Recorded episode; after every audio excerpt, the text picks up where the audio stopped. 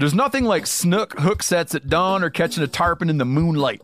Find your next fishing trip made easy on fishingbooker.com and experience the magic of the Sunshine State or any other destination on your fishing bucket list. Book a blue water adventure in search of sailfish or go snapper fishing with the kids. With over 6,000 captains and trips to choose from, planning your next one just got a whole lot easier. Download the Fishing Booker app on the Google Play or App Store or visit them online at fishingbooker.com to book your trip today.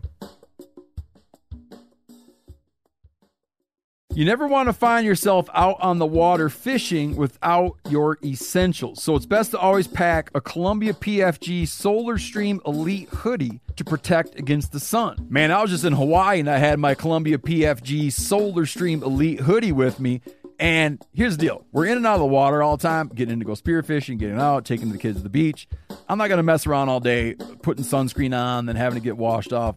I just run a hoodie. Columbia PFG has a lot of great gear. So before you head out on the water, head over to Columbia.com slash PFG to shop their performance fishing gear. Telling you what, Decked is a game changer. Decked has completely changed how I load, organize my truck. All my stuff that I want is always in there, out of my way, and secure. It's perfect. If you own a pickup truck that you use, you know, like a truck, the decked drawer system gives you weatherproof storage for all your gear. You can lock it up too. You keep your tools and gear organized, job site or out in the field. Go to decked.com slash meat eater to receive free shipping. Go to decked.com slash meat eater. Get yourself some free shipping.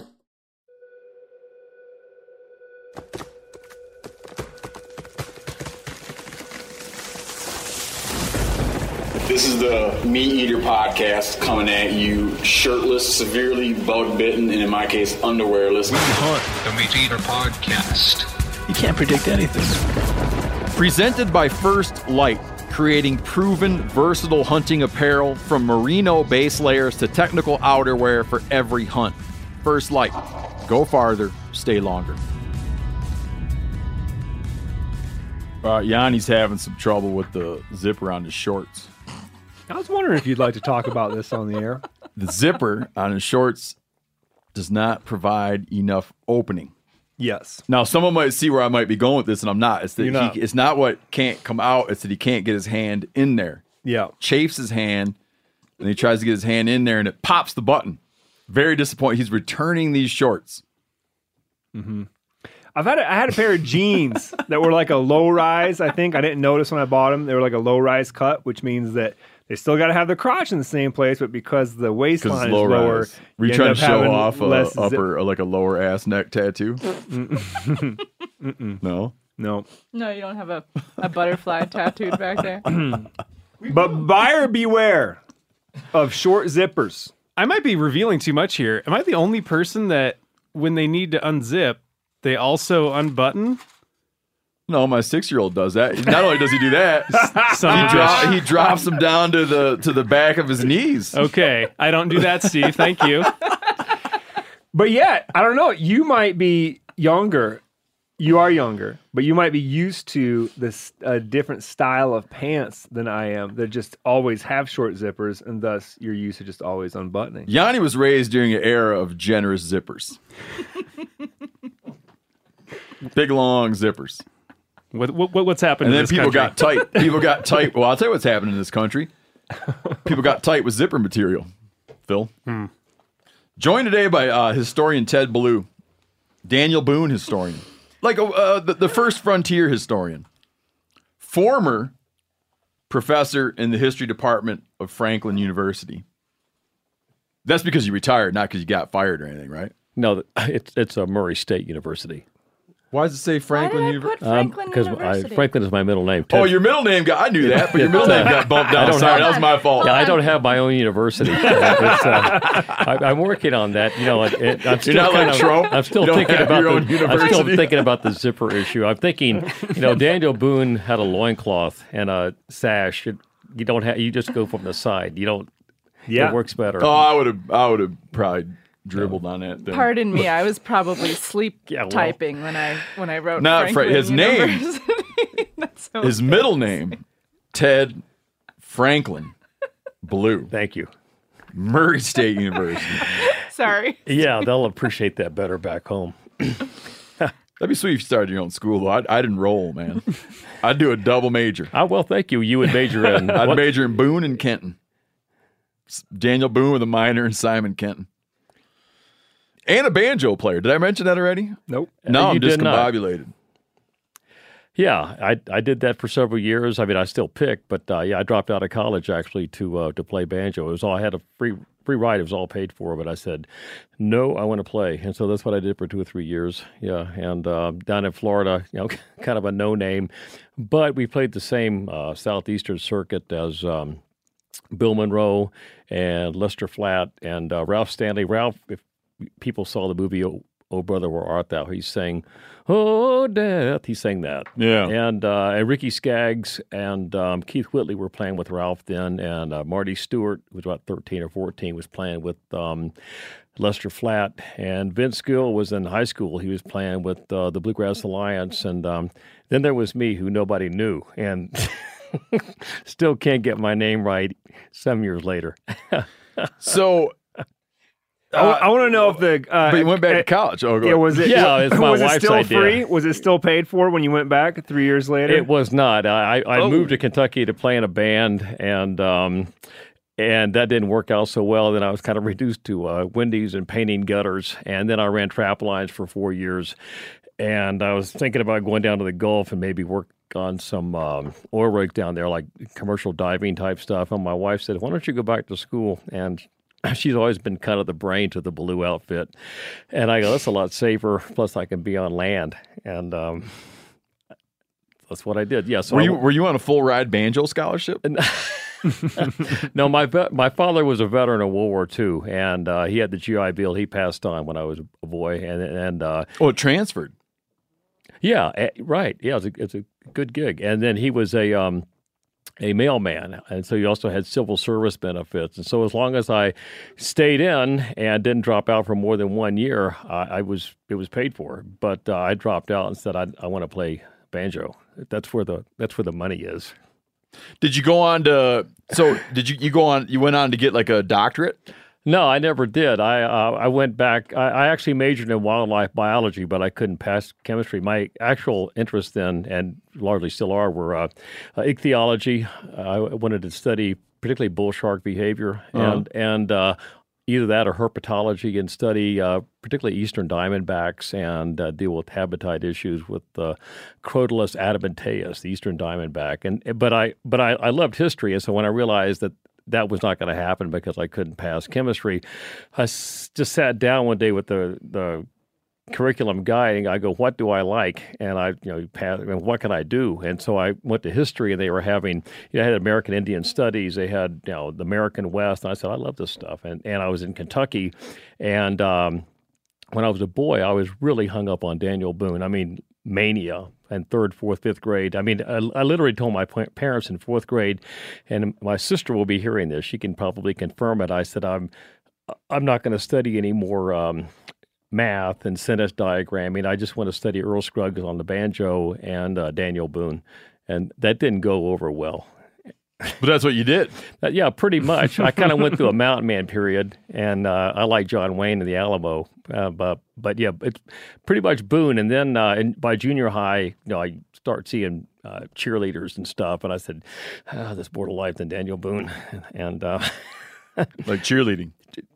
yeah, not me personally. It was, yeah, it wasn't. Yeah, it wasn't me personally, but uh, but yeah, it kind of. And and then we moved to Kentucky. Like I said, my wife and I. Uh, her name is Lavina, which, by the way, was also the name of one of Boone's daughters.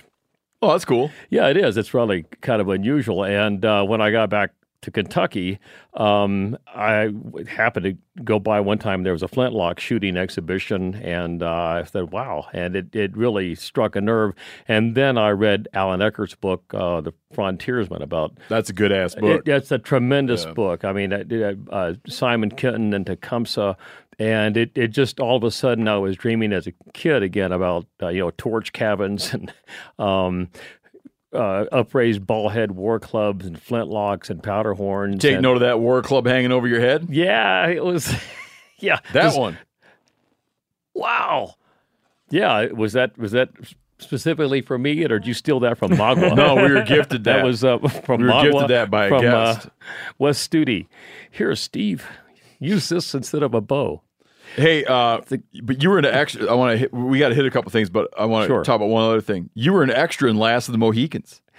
How I long did you hang around there? I, I did that. It was almost eight weeks. It was just under eight weeks. I kept waiting to get killed in the massacre scene because I had it all all ready to go with this buddy of mine from Skiatook, Oklahoma. He's a Shawnee, and I go like, "Wow, I'm going to get killed by a real Shawnee," and uh, that it didn't happen because you remember the last scene with the big massacre. It, it kept raining, and that valley was inundated, so I had to come back and to Murray State and teach World Civ. And no one ever killed you.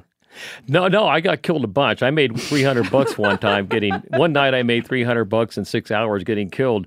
But How'd you get I killed lived- that time? uh, you know, there was cannon shredding, and you you had these kind of like minor uh, bumps that for guys. You know, had this, the real stunt men, and then they had the people that weren't that bright that would be willing to do stuff for more money.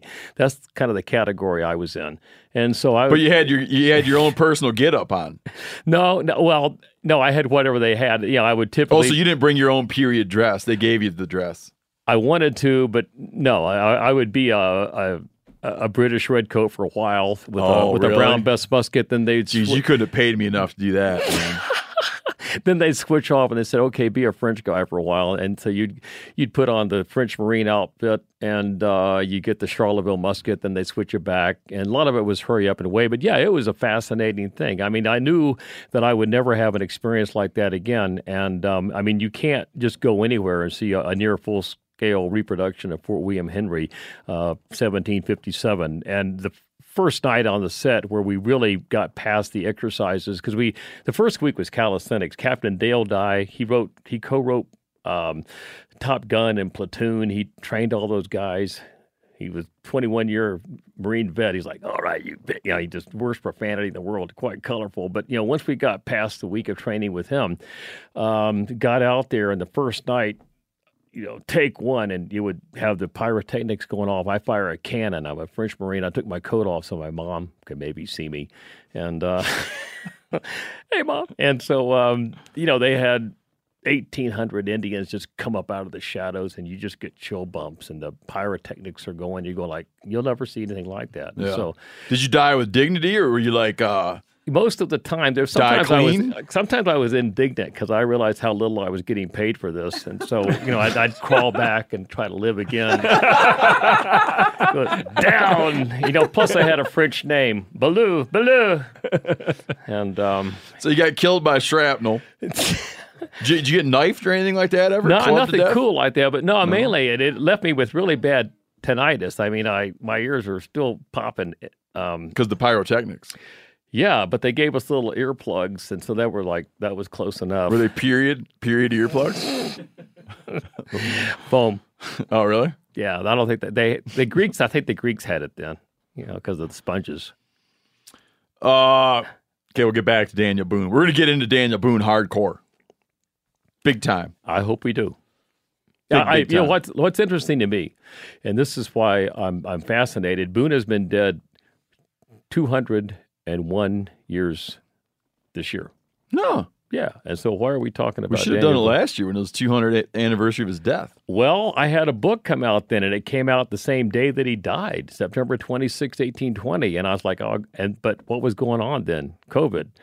So, uh, and it was about, well, the title of it, you know, his, where's Daniel Boone buried? I mean, that's not actually the title. I can't remember. His last day, Daniel Boone, his last days in Missouri, and the strange fate of his remains, because there's a lot of controversy about where was he buried. So I said, well, this is great. It'll be the 200th anniversary, and it'll come out, and and uh, COVID. Did it come out? Yeah, September 26th, Didn't sell like hotcakes. uh, 35 cents a stack. What do you mean? That's how hotcakes sell. Oh. it's a, it's, a, it's a southern joke. Uh, they don't say that in Michigan, I guess. 35 hot, sells like hotcake, 35 cents a stack. I got you. I It's got a you. bluegrass joke. Uh, Okay, but that's uh, yeah, we're north of that. Can I uh, get a that- Southerner? we don't we don't We get got any blue, Southerners in We don't get bluegrass humor. Make, Clay might get a joke. He, Clay'd probably get a joke like that. He's not here. Oh, after Yanni presented to us, So if you go back in a couple episodes, Yanni presented to us about um, him being out with this with Bart George doing mountain lion research, and they're practicing. I'll act like I'm telling you this because you don't know this. They're they're testing. I'm interested though. Well, let's see you get a mountain let's see you get a mountain lion hanging around. Yeah, Boone's son Daniel Morgan had a real bad experience with a mountain lion. So yeah, I'm, I love mountain lions. So you're tuned in. Yeah, let's say you get a mountain lion hanging around and they want to find a way to haze it they want to like get it so it's not habituated to humans spook it off what they're what they're working on is they go and uh, put a collar on the lion and they approach it with sounds they actually play this podcast to the mountain lion to see at what point like the zipper part. we should switch the, we should switch some it so it's point. a zipper a little but a real short zipper sound so uh check this out. You got to follow what I'm saying because I'm going to tell you something complicated. they play this podcast to a mountain lion, just blasting it. This is real. I'm not. yeah, I'm not okay. joking, man. 80 decibels. 80 decibels. And they and they got a radio. They already got it collared. They got a radio collar on it, so they can tell at what point it spooks from human voices. At what point it runs off. Then they go in right away and recatch it with dogs and harass it a little bit. Then you'll go in in the future and see like, did that experience of human voices cause it to want to keep its distance? The fact that you're playing human voices and then harassing it with dogs, can you can you sort of like train the cat to move away and not want to be around human voices? Jim Heffelfinger wrote in about how if you played the show open where you can hear a tree falling, Mm-hmm. that he feels that that would speak particularly well to the mountain lion, Yes. who's not going to like that sound up in a tree. Well, the thing is, is that when they hear our podcast, it is uh, the mountain lion is still on the ground. It's not when it's up on a limb, Yeah. right? But even then, you know, mountain lions spend a lot of time in the woods, almost all the time, and so I guess depending on what habitat they live in, but even then, the sound of a falling tree might be alarming to a mountain lion. But you say they calculated that then and they only play, they skip ahead. Yeah, I think, uh, yeah, Bart mentioned something about that. Yanni suggested they don't even play the ads to him hmm because they don't want to like encourage consumerism. Yeah. And mountain lions. Cougars. Yeah, they're All probably, right. they're Well, probably but he also sent in a sign that he took a picture of. Do you want to read the sign? Yeah, but I don't really understand the sign. It's a real sign, British Columbia. British Columbia Parks looks like they put it up. It's a it's a warning sign, and it says very large letters: "Cougar in area." Then in a little bit smaller letters: "Please stay on trails, travel in small groups, and do not capitalize. Do not allow men under thirty to travel alone." That's a statement on men. But under gals 30. can go right ahead. yeah. Yeah, if you're a young female, have at it. And I guess even said like under 14, but like what? Maybe there's a particular disposition, generally They're flighty? uh, yeah, about a or, or irresponsible. Maybe I think that's that's trying to protect uh, men under thirty from themselves. Yeah, from poor decision making. I That is a think. I- weird. Are, I, you- like, are you, I are you even- guys missing the joke here? Cougar is another name for like an older woman who's Oh, still. Oh! We're totally Jeez. missing the joke.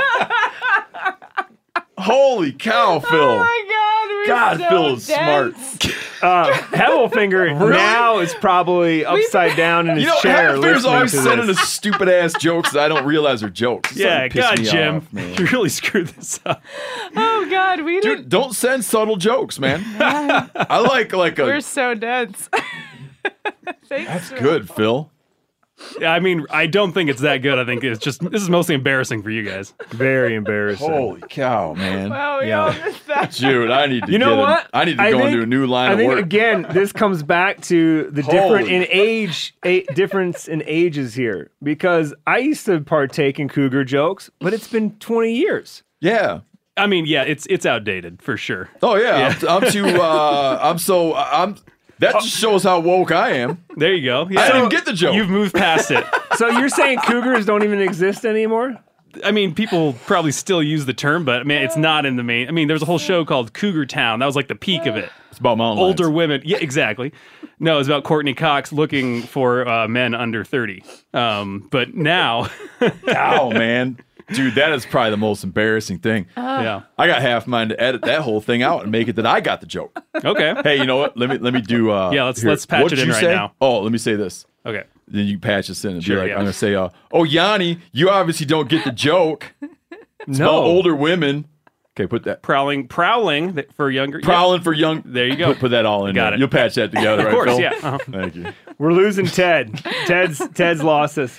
Well, Bring we'll it- fi- but bring it we're gonna back. fi- we're gonna come Bring find him. I'm, I'm good. We're gonna come find him in a minute. we had a correction to do. We were talking about sex and chicks. Yeah. Ha! Chickens. Sexing baby. Sexing baby chickens. And I was saying that with the increased popularity of backyard poultry raising, of which Yanni's a participant, um, people go out and they buy birds, and then then they are often surprised. They buy chickens to lay eggs, and they're often surprised to find that that one day it wakes up in the morning and goes, right? hmm And I was talking about how um, I felt that there was some issue where it was extremely difficult to sex chicks, ins, young chicks, young chickens, right? And a guy, a poultry guy from a poultry grower in Delaware, says it's really not that commercial poultry grower. Check this out. He says male chicks have even feather follicles at the edges of their wings, whereas females will have notably long and short feather follicles. He says this strategy is pretty spot on. There's also vent sexing, which Brant showed us with ducks, where you squeeze the feces out of the chick which opens up the chick's anal vent, called a cloaca, slightly, allowing the chicken sexer to see if the chick has a small bump, which would indicate that the chick is a male. Now, you can, if you want to sex a duck, you can open that cloaca up and it looks like a little worm in there, Like an inside out worm or, an, or a worm? like a little wormy structure in there. okay. And that, when engorged with blood, that's the second time engorged has been used in reference Take to a cloacas on this show Yeah. and this year. Yeah. Engorged with blood, you can tell that it's a male or female. Did you know that, Yanni? I did not.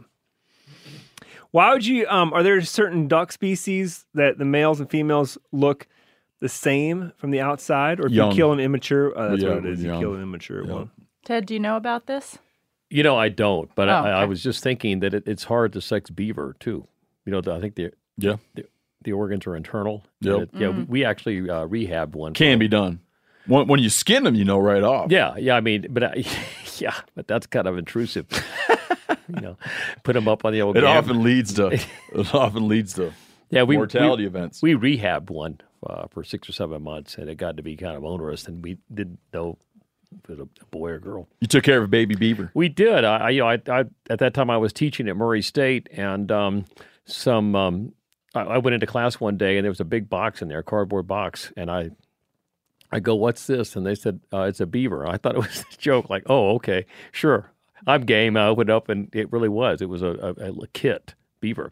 And um, there had been some frat guys out there, uh, I think blowing up dens or something. I'm not sure. I don't, you know. And um, so there was this one kit that had survived all of that, and these uh, sorority girls. I don't know if they were AO Pi, maybe Alpha Gams, Tri Sig. I'm not sure. But anyway, the sorority girls. Not important. Is that relevant? No. Give them a shout out. anyway, they brought the baby beaver in. I went, "Uh, what am I going to do? And so I write it. I would think I was lecturing that day on Mesopotamia, and every time I'd pause talking about irrigation, I would go, and I would go, and they go, oh, and so I said, okay, we're going to take it home. So we took it home and we bottle raised it. It's kind of like, um, remember the the guy Archibald? Uh, what was his name? He thought he was in. He passed himself off as an Indian. He called himself Gray Owl. The only Archibald I know is Rutledge. And so, yeah, we rehabbed this beaver for a while, but you know, we had an understanding landlord. But it, you know, after a while, you got to start replacing doors and restart, you know, replacing uh, table legs and um, So the beaver chew that stuff up. yeah, yeah. I mean, the teeth they grow all the time, so they got to. But but we never knew if it was a boy or girl. That's the point. Yeah. You know, back to the relevant. We didn't know if it was a boy or girl, so we just called it baby baby beaver. Then he got to be less a baby, and um, so it was pretty good in speckleware with bacon over the top. With no, I'm just kidding. You turned it loose. We found a, a beaver rehabber up in northern part of Kentucky and, and took it up there, and um, hopefully it stayed out of you know three thirty conibears. Hmm. Beaver always shine. Speaking of beavers, we had another correction. Some people like real riled up that I screwed this up. So I was saying how snares used to be snares and they got rebranded as cable restraints. I was wrong. Uh a cable restraint has a relaxing lock on it. I thought like a relaxing lock was a snare with a re- like what kind of lock? It's a relaxing lock on a snare. But like, no, very big difference. Very big difference for you people out there who care tons about snares. A snare is a when when they're using the term snare, they're using talking about a dispatch, a kill type trap. A cable restraint. because because the mechanism never relaxes, relaxes. and every time it moves, it just cinches tighter and, and you'd tighter. rig it up so that you'd rig it up, you know, so that there's like entanglements. You know, you might like rig it to a tree and Mhm. wrap around the tree and tighten up and kill it. But they're saying a restraint is rigged different, different lock. You don't have you, you don't have any kind of impediments around it that might cause it to get tangled up, and it's rigged very much to keep the thing alive. Cable restraints, folks. I thought it was interesting that the one guy wrote in from uh, somewhere in the desert southwest as a trapper, and he said that it's very important for them to use them, not because they like, you know, for some sort of animal welfare, but because in their conditions, if they use a kill snare, they can lose that animal in the matter of hours. But if it's kept alive, then they can dispatch it. And It when, when I say when I say lose the animal, like they would lose the hide because of the hot conditions. So the they, heat. So they use that type of snare so that it pre- um, preserves the hide. You want to know something else that guy said? He said, I would be lying if I said I wasn't a little disappointed that a fellow trapper wouldn't know the difference. But we will forgive you on this one. Kent. Uh, here, here's a good story Krim was telling me about. Someone sent this to us. Yep. There's a guy in Maine. This is this is inter- this is a real conundrum. I don't have a, I don't have a opinion. Yeah, I don't know either. Real conundrum. A guy in Maine builds a house float. Basically, it's like a shed on a raft. I mean, it's pretty sweet looking. Like you could sleep in it. You can. With a it all looks rooftop. all yeah. He builds like a raft, puts a shed on it, has a In roof. southeast Alaska, they're everywhere. Yeah. Well, this is not there though. But this is where it gets rich. Mm-hmm. Builds a raft, builds a shed on it so he can hang out and sleep in there. Puts a little upper deck on there with a cable, like railing Yeah. for like a deck. Brings it out to the local lake and says, "Hey, you're allowed to take a boat wherever you want and anchor it," and just moves into it, much to the consternation of people that live around the lake. Other houses on the lake don't seem to bother them, but they are very perturbed that this guy is living on their lake in in, in his raft shed. His argument is that show me where I'm not allowed to anchor a boat anywhere I want. It's public water. I don't have an opinion about it. Yeah. Kind of rooting for the guy. Me too. I- But then he says, one person says how he docked up a few hundred feet for their house and spent the whole summer out there partying. And he has a This lot of guy, people. he's a partier. Oh, yeah, he, he parties. No, but pe- someone someone claimed he had like 31 people in and out that day, and he he he said he had never had more than I think a couple. And he yeah. said, anyone on the lake is welcome to come out, bring their kids, and jump off the roof. It's open to anyone to party. Yeah. They say he can have as many as 16 boats tied up to it at once, but I don't know what the hell kind of boats they're talking about. He says that's not true. Anyways, they're going after him. They're trying to pass an ordinance now about mooring. I don't have an opinion about it. Now, I grew up on a little lake. If some, yeah. If That's someone anchored If up some- off my mind, if someone, it's okay. But if uh, all of a sudden there was a hundred, I'd say as long as the guy doesn't have a stereo going like 12 hours a day. yeah. But what if there's a yeah. hundred? All of a sudden you can't go. You can't go water ski because there's too many uh, float houses.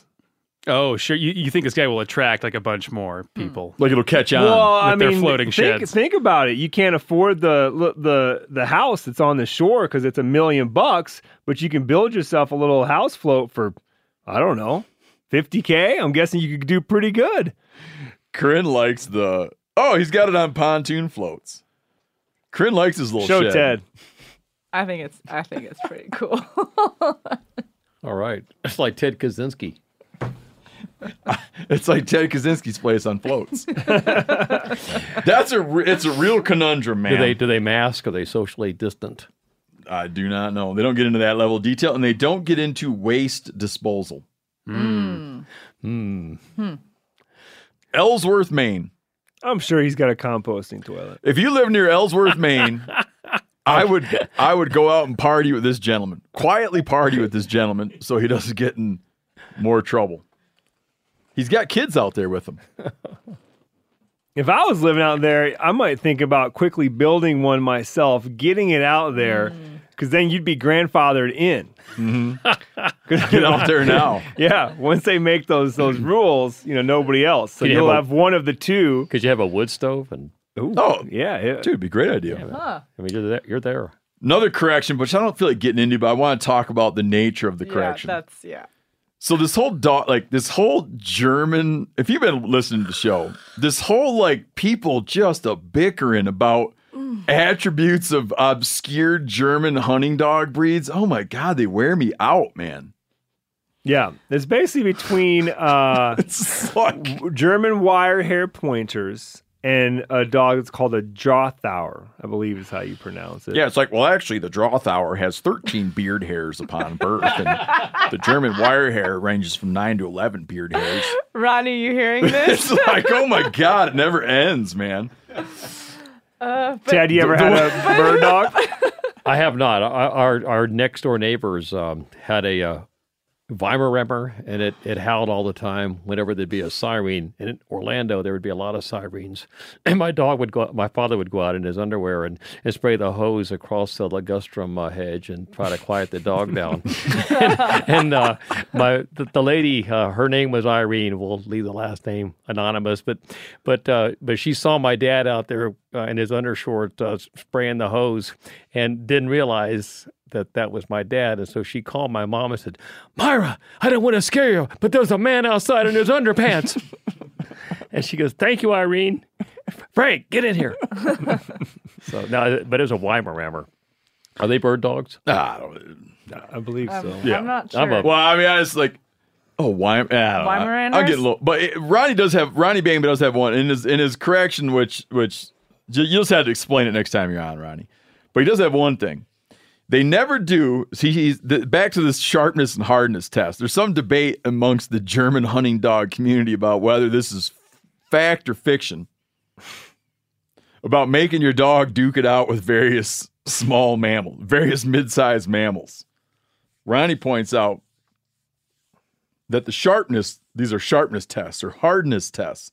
You never do it on a test day. It's separate from a test day, but he goes on to say this.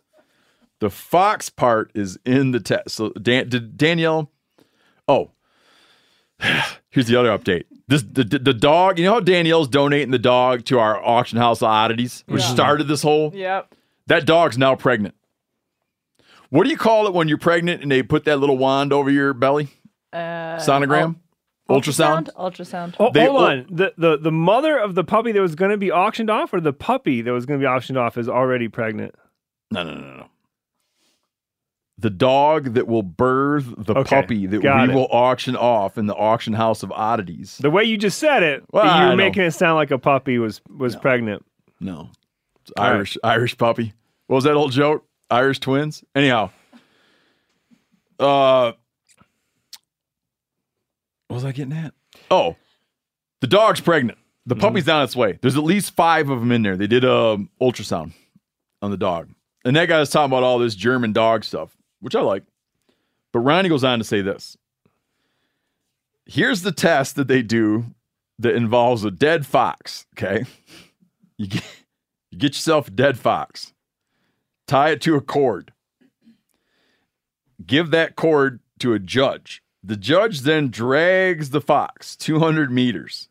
You can tell we're talking about European stuff because it's in meters, not yards. Drags the fox 200 meters and leaves it behind a rail or a corral of sorts.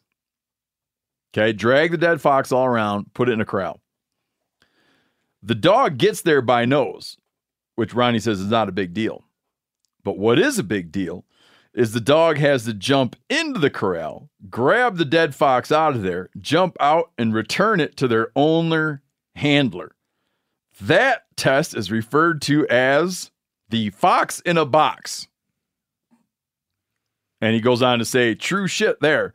So no doubt someone will write in to tell us how that's not actually true. Right. And I think maybe we need to. That sounds like some Dr. Seuss shit.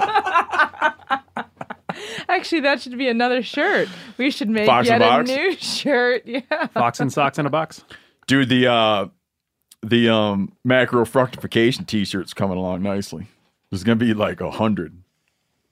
What are you waving off? Oh, T- Ted uh, again is wondering what we're talking about. it I doesn't matter "Eh, it's because not that important. because that's the I'm last good. thing, and now we're getting back into no, what I we're know, talking about. but I'm saying I was just like waving him off as in like the Macdo. I can't pronounce it. Well, I, I've got Let a question. Steve, because you you've been saying it more correctly. Are, are we getting the? Are, do the T-shirts have the incorrect word on it, macrofructation, or do they have the real They one, which was better. macro fruitification? what would be a better what would be a better a better t-shirt would be the email chain of people arguing about this. Okay, I eventually what was the consensus? my role here my role here at the company allows me to have final say on on certain things and i and and uh and one of those things was what this t-shirt would say on it. I felt that i was so close to right that i wanted to have the right word. Hmm. So the shirt is a collection of beautiful mushrooms, a, a sketch of a collection of beautiful mushrooms, and it says simply macro fructification, ah. not macro fructation. Because oh. the problem is, it's so my bad word, my wrong word, was so close to the right word that it's not really like. it's not that funny anymore. and Brody Yeah. even agreed. He's like, then it just is mm-hmm. confusing. yeah. But there's only like a hundred of these shirts. We're gonna sell them. They'll be gone in an instant, Oh, they will be. We'll need to do. and then we'll do second Fox in a run. box. has it been de- has it been designed yet? Has oh the yeah, shirt been dude, designed? sharp looking shirt. Okay, 'Cause There's I, only I, was, I was going to make a suggestion. There's only but it's 99 available because I want one. Oh, that's too bad. We need. We'll need to make more. I think the demand. Oh, no, for that I'm will wrong. High. It's 144. Hmm. Because they sell them by the dozens apparently. Oh, okay. Eggs, traps, and apparently T-shirts. T-shirts are sold by the dozen. Okay. Will we get more in if That they is get true. sold out quickly? No, it's a one-off. It's a Huh. one-off. What's what's the price on these? About a few hundred bucks. A stack of hotcakes. I, I guess I'll uh, hold off. You know, what I feel like there's a lot of demand for, and uh, we should do again since we're on the No, tell me. t-shirts is uh, a Blausch t-shirt. yeah. Let's rip off 144 of those buggers. Yeah. Fox in a box is gonna be I a think sweet we shirt. need to do man. that. It'd be Ronnie. in flip flops.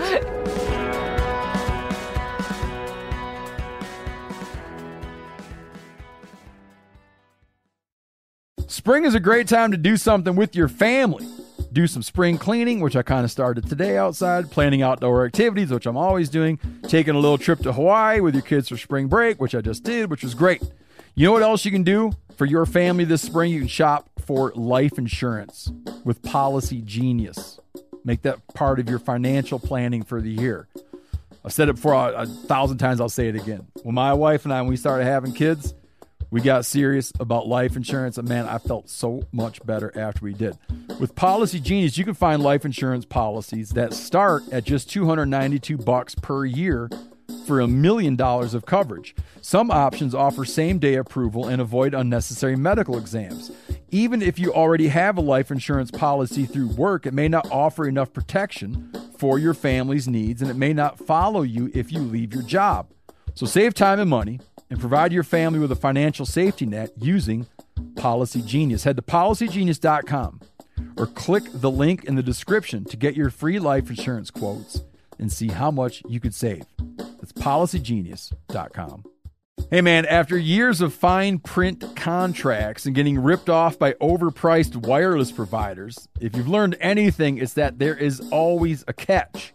So, when I heard that for a limited time, all Mint Mobile wireless plans are $15 a month when you purchase a three month plan, I thought, well, what's the catch? But it turns out there isn't one. Mint Mobile's secret sauce is that they sell wireless service online. They cut out the cost of retail stores and pass those sweet savings directly to you. Ditch overpriced wireless with Mint Mobile's limited time deal and get 3 months of premium wireless service for 15 bucks a month. To get this new customer offer and your new 3-month unlimited wireless plan for just 15 bucks a month, go to mintmobile.com slash meateater. That's mintmobile.com slash meateater. Cut your wireless bill to 15 bucks a month at mintmobile.com slash meateater. $45 upfront payment required, equivalent to $15 per month. New customers on first three month plan only. Speed slower above 40 gigabytes on unlimited plan. Additional taxes, fees, and restrictions apply. See Mint Mobile for details. Looking for the perfect gift to celebrate the moms in your life? Aura frames are beautiful Wi Fi connected digital picture frames that allow you to share and display unlimited photos. These things are super cool as a gift, especially if you got mom, aunt, grandma, whoever, and you want to like keep them up to speed on what the family's up to. Okay, it's easy to upload and share photos via the Aura app, and if you're giving an Aura as a gift. You can even personalize the frame with pre-loaded photos and memories. Named the best digital picture frame by Wirecutter and selected as one of Oprah's favorite things, Aura frames are guaranteed to bring joy to moms of all ages. You can share photos to the frame instantly from anywhere, meaning you share videos, photos from any device, and they will instantly appear on the frame, wherever it is in the world. There's no memory card required. Right now, Aura has a great deal for Mother's Day. Listeners can save on the perfect gift by visiting auraframes.com to get $30 off plus free shipping on their best selling frame. That's A U R A frames.com. Use code MeatEater at checkout to save. Terms and conditions apply. See, now, just to clear up now, now we're back to talking to you.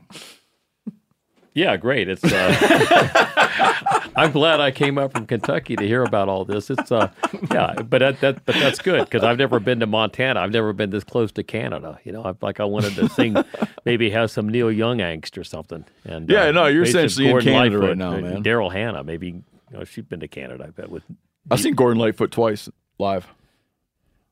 Really? Oh, yeah. Yeah, but he had a great guitarist back in the '60s, Red Shea, great acoustic guitarist. He did like the if you could read my mind, the uh, the guitar parts there. If you Anyway. could read my mind. Ah, Steve, I'm reading your mind, What man. I'm reading it. It's Tell us what a long hunter was.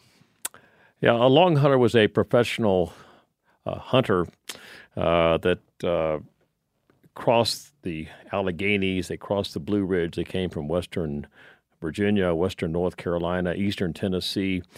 They supplanted the Indian in the deerskin trade, and uh, it could be either seasonal, you hunt deer, or it could be year round. You could also, like Boone did, by the second or third frost, you start trapping beaver, and then as the season rolls around again, you kind of switch off, and uh, by April, May, you're tra- you're killing, killing deer again. But yeah, it, it was a uh, they're kind of like the forerunners to the mountain men, but of course the the mountain men, their number one quarry is what the Rocky Mountain trappers wanted what Beavers. yeah, and for the, the long hunter, the number one quarry was the I mean, Whitetail deer. yeah, whitetail deer, and uh, but and and in, in both cases, fashion drove it, and uh, and it was male fashion and uh, The male fashion. male fashion. I mean, women, you know, you know, they had some deerskin dresses, I guess, and whatever, and uh, but yeah, it was it was breeches, saddles, shoes, gloves, you know, the fancy yellow pumps you wanted to wear when you went ballroom dancing, and uh, they were taking out deer literally by the They were making shoe. They were making like pump shoes with deer hide. yeah, typically dyed yellow. Yeah, it was a huge Oh, it was a huge industry in London. You know, London was just, was actually the one of the, the global centers of, of uh, whitetail deer processing. And Is that um, right? Really? Yeah, and and uh, there was a number. It was a cottage industry. There was a number of tanneries, of course, in the American colonies as well, and uh, it, it was kind of ad hoc. It wasn't as well bureaucratized, is that a word, uh, as say like the Hudson's Bay Company, which begins in 1670, and that really is uh, well smoothly oiled, and uh, you know you had a kind of a peck order of, of who's going to control it. You had uh, well- Meticulous record keeping. yeah, and, and I mean, they even had like it was unionized, like gilded, and you even had laws as far as like height re- requirements. You had weight requirements, uh, religious requirements. You could you, your union. It was like in your contract, you had to pause every hour and smoke your pipe. It would be fine, and let the voyageurs sing in the Courrier des Bois. And uh, you know, you had Really? that- That's like those Yeah, French Canadian yeah. beaver trappers. The guys had like had like It was in their rules. contracts, man. Every hour we can we can stop and, and sing our chanson. And I don't know what they sang. I used to, you know, Alouette. Oh yeah, I'll tell you exactly what they used to sing. I grew up in Michigan, man. We studied all this stuff. Yeah, that's right. Alouette, alouette, alouette. Paddle your canoe along. We Yeah. studied this stuff You know, hardcore for some pipe, reason. and uh, yeah, but but you never had anything like that with, with the mountain. Uh, excuse me, with the, with the uh, with the long hunters, and um, and there was never any like with the Rocky Mountain trappers. You know, you'd have your Emmanuel Lisas and your John Jacob Astors and people that really hit the jackpot and became. And you never really quite had that with the uh, long hunters. But ultimately, there's That, yeah, that's an interesting point you're bringing up. That um, not only is like so decentralized, but right. like America's first millionaire was a guy that got involved in the beaver trade. But I never thought about that. That with all this, like in that Boone era of the whitetail hunters, you didn't. They, they weren't like producing millionaires. At least not. At least not ones we know Yeah, today. that, that's true. Well, w- was he the first millionaire? I thought it was George Washington, but he did it on land. no, I thought Astor was America's first millionaire. Maybe, Maybe. I'm wrong. Corinne can find out for us. When you get off at Astor Place in New York, the subway station, Astor Place subway station, there's beavers in the tile work. Wow. Yeah. Oh Yep. yeah. There's beavers in the tile work of the subway station, New York at Astor Place. I spent so much time in that subway station. Well, that's you were looking uh, the wrong way. Yeah. Wow. Okay. You were facing out, look, watching the rats down in the little Yeah, track area. That's what I used to like. exactly. to stand there and watch those rats run around. Well, that was that was the big money area era area. You know, you had the you had the Dutch there, and um, you know the the beaver and the Bible just kind of are really critically important to the settlement of America, particularly the beaver uh, in that area. And so, uh, yeah, What was the air like? What were the years when the long hunters like Boone were most active in their hunting? Yeah, it's really short. Uh, you you really could kind of sandwich it in between between the like the very end of, of the French and Indian War, 1762, 1763, right in there to about the very beginning, the first salvos of the American Revolution. You know, if you're going to put that in movie terms, think like from the last of the Mohicans to the Patriot. Like right in there, you have the Long Hunter period, and the real heyday really is quite brief and it's fairly well defined from about 1769 to about 1772, uh, 73. So, I mean, it's a, it's a tiny span. Now, you always had market hunters. Four years. Yeah, well, I mean, that, uh, you know, when you start drawing delinea- de- delineations like that, you're going to get people that, no, that's not right. You always had market hunters and market hunting. I mean, that, that goes back uh, a long ways. But as far as like the classic period, uh, 1768, 69, that's when you had the, the big fur brigades coming in that, that weren't, Boone wasn't necessarily part of that. Boone hunted far more solitary, which is brothers, brother-in-law, you know, kith and kin, that kind of thing. A few neighbors for camp tenders, uh, but you had guys like James Knox coming up from the New- New River Valley of uh, Virginia, and uh, Knox comes in with 22, 23 men, and uh, you know they sometimes Engaged in deer shooting. Like 23 guys going to hunt whitetails. Yeah, and they're each is bringing in, and these are pack horsemen. These aren't guys coming in little backpacks. They're not out there just trekking around. They're coming in, uh, bringing in each two to three hundred, two to three uh, pack horses each, uh, with all their traps and so forth. And these are hand forged double long spring traps. And that's the difference too in the, the Indian method. The Indians are hunting uh, the fur bearers. You know, they're gigging them, they're shooting them. Well, uh, whites were trapping them. And uh, this is when you really have the development of uh, like the long spring trap, the double long spring trap.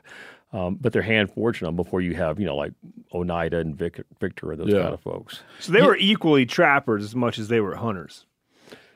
They could be. You know, I think Boone, and people tend to overlook this. I think Boone was addicted to beaver trapping. Like throughout his uh, life, almost to the very end, he would still go out there and trap beaver. Yeah, he's ta- they talk about trap beaver and otter in Yeah. the wintertime. And um, you know, beaver.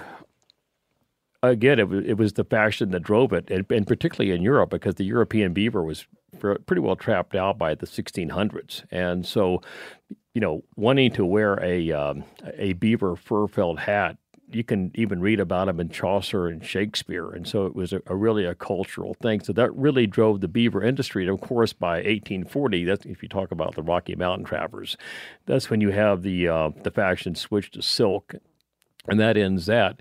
But but that's really a, a a thriving dynamo during Boone's period as well. The, the beaver fur uh, felt hat and and then the deer skins. And so yeah, you could be seasonal, just uh, go for the deer, and typically it would be about from April through about the uh, second or third frost. Uh, they wanted the deer skins. I'm talking about the actual skin when the skin was thin because of the tanning processes of the day.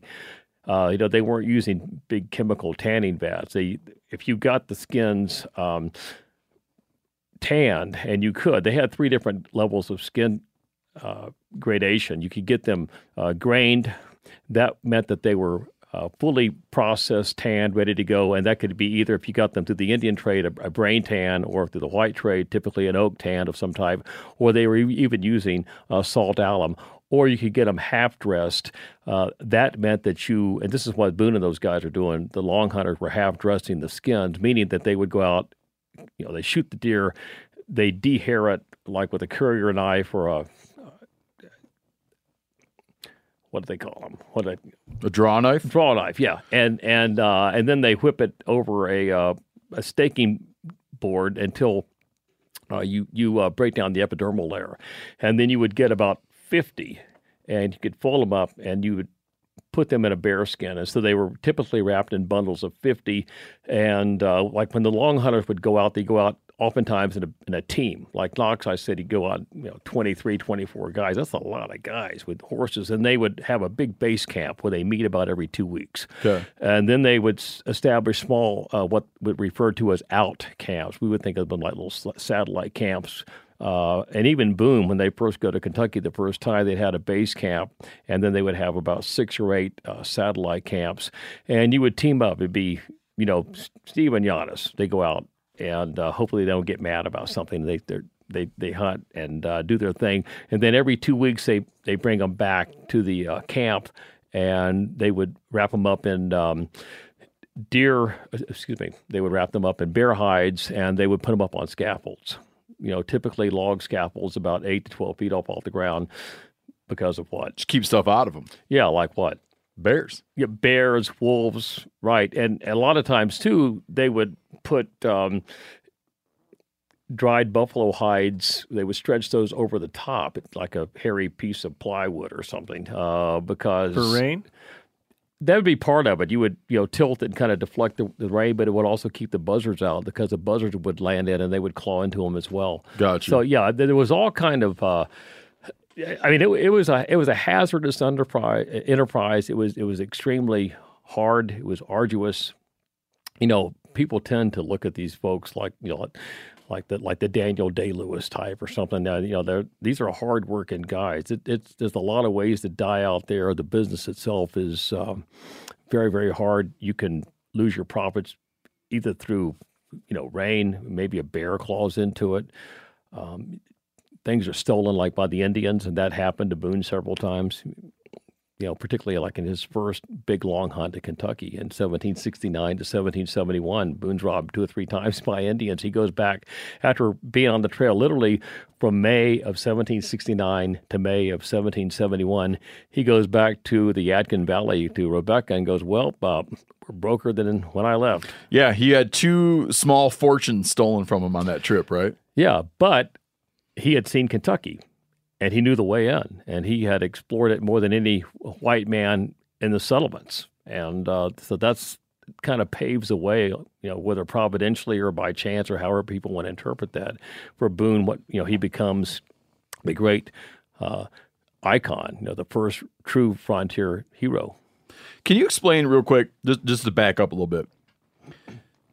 When you talk about that short period, that short heyday of long hunters, Right. So these are like hunters that would do these months long, maybe years long trips over the Appalachians. Appala- what do you what do you say from your, where you're from? do you go Appalachians? I Appalachian. Oh, you do. Okay. Yeah. Uh, It's that like period, New Orleans and New Orleans. I mean, it depends on where you're from. Yeah, Got it. Appalachian's fine. Blue Ridge, we probably, you know, over the Blue Ridge. yes, that's more old timey. Very so it's a very fine it's a very short period what was it about the french and indian war that allowed it to open up was it we that we that the american colonists had uh displaced the french out of those areas and that's what allowed the long hunters to start hunting in there Well, it it ended. That's what happened. I mean, you know, you have the British. so like the bloodbath ended yeah, by by 1762, 1763, you um, have the end of the French and Indian War, and you have relative peace that's uh, established. And the British established the uh, the Treaty of 1763, which uh, ostensibly is to keep the colonists out from the West. Nobody paid much attention to that. But you had the Peace of Paris, uh, and done in London and Paris, that and that ended the, the, the Seven Years' War. And so it was wide open. So relative peace was established with the with the, the Indians, particularly the Algonquins that inhabited the land west of the Blue Ridge. But also the French uh, agreed to not, you know, that their land had been usurped. You know, the British gained a huge amount of territory. They gained Louisiana, you know, uh, or at least the Spanish did, and the British were uh, possessors now of the Ohio Valley. The Ohio Valley was was uh, like the, the the big plum. You know, you had the the French coming in from the west, and then you had the British who had established uh, colonies along the uh, the Tidewater, and uh, everybody's kind of fighting for the Great Lakes. And so once that period is settled, then it's open, and um, you can get in there without worrying so much about um, an arrow in the back. yeah those wars like both the revol- both the american revolution and the french indian war were like ho- were horribly bloody on the frontier Yeah, and, and I mean, just the like the atrocities you read about that aren't widely known. Oh man, just brutally. Well, just take the American Revolution, for example. Most people think, and you, whether you're t- listening to a television broadcast or you're reading a book, they go, well, you know, Cornwallis surrendered to uh, George Washington in October uh, 1781. That's the end of the American Revolution. Well, it, it was in the East, but it certainly was not out west. You know, and by out west, I mean Kent- Kentucky, Kentucky. That was uh, you know the far west, and so that war continued, the American Revolution, uh, for another year and a half, and um, it's far more catch as catch can. You don't have manual of arms training. Uh, you're treeing, meaning you're getting behind trees. You're fighting Indian style.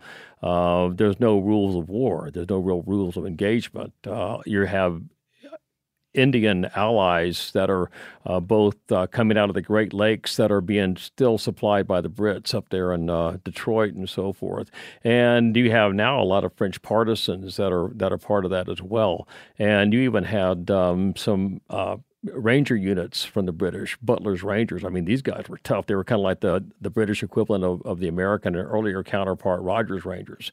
So yeah, it was bloody, it was brutal, and um, and and it, but it was just how life was. It, it it's inconceivable to most of us today, and that's the thing. If you read the first biography of Boone, um, John Filson's book, uh, Present State of Kentucky, um, it's got a biographical account of Boone, and one thing about it is how incredibly dark and brooding it and bloody it really was.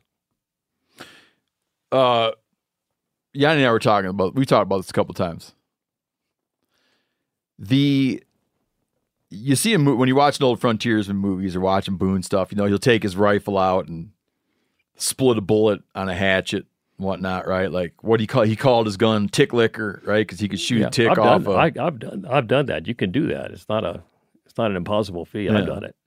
But how accurate could these guys have really been? Because think about all the inconsistencies. The powder's inconsistent. Like these guys are making their own powder or buying it. Yeah. You're not measuring grains because it's different combustibilities. Like how good could they have been? Uh, were, Are there any real like are there any real assessments of how good they were with these rifles? Like how far could they shoot a deer? Well, probably the most famous uh, long shot, and it wasn't a deer. It was uh, a British officer. It was uh, sure shot Timothy Murphy, who shot a British officer at about 225 yards. Um, they were just sitting out there on the horses and uh, the American Revolution, and Murphy came out there and kind of like maybe licked the front sight like the old uh, Sergeant Alvin York movie. I don't know, and uh, put his gun in a in a crotch of a tree and leveled down. And these Britishers like, what's he going to do? And he killed him. And then he killed the guy next to him. That's around 220 yards. Uh, typically, most folks aren't shooting at that kind of uh, range, but these men really knew their guns. I mean, they lived with their guns. This was a this was a drill bit. This was a hammer. Uh, this was their tool, not only of their occupation, like in the case of Boone, but it was a survival tool that you had to know your gun to stay alive. And there's one account of um, a Rev War officer, Daniel Brodhead, who encounters a number of Samuel Brady's men. Brady was a scout. Little is really written about him. He's uh, in, in his own way kind of a an unresolved Indian hater. His family was killed by Indians. He had these uh, men with him like Lewis Wetzel, who were just really dangerous and scary. But Brodhead comes across uh, Brady's men, and uh, they challenge them to a shooting match. And Brodhead men's are all using muskets, and and uh, Brady's men's are using uh, long rifles. And they put a keg out there about seventy or eighty yards. Can you tell us the difference between a long rifle and a musket? Sure. Uh, a musket is a smoothbore. There, it's like a shotgun, Okay. like a tube, and a, a rifle has rifling in the barrel, like there, you know, there grooves and lands, and that was actually done uh, by the Germans in around 1550, 1560, and it was really incidental. That had nothing to do with accuracy in the very beginning. That that had, it was it was kind of a, a, a a fix on how do we fire these guns and keep the black powder from smudging the barrel afterwards because black powder once you fire it it's hygroscopic it absorbs moisture and so after you shoot it a few times particularly with a smooth bore you know it, it can really clunk up a barrel because you know there's no place for the fouling to go the soot and so the, the germans just cut grooves in the barrel straight grooves and to keep the so the fouling could go into the grooves. And so they did that, and they were like, "Wow, these sure shoot a lot better." And then they spiraled a few of them, and they're like, "Wow, they really shoot better." And so accidentally, they figured out from rifle that's where rifling came from. So a rifling, That's one of the things I heard. I don't know if it's true or not. Is that the spiraling came from just wanting to increase the the how much groove you could have. Like you could have more surface area of groove by cutting spirals. And and That therefore and I- house more burnt powder. And then they hit on that idea that the bullet was spinning nice and shooting accurate. I, don't, I didn't even know where the hell I read that. Yeah, that that may very well be. I mean, I, I know guys even now that that really like uh, straight rifled guns. You know, straight they're called straight rifles. They'll have their barrels uh, rifled, but instead of grooving them, they'll have them cut straight. Yeah, like- but it doesn't throw a spin on it.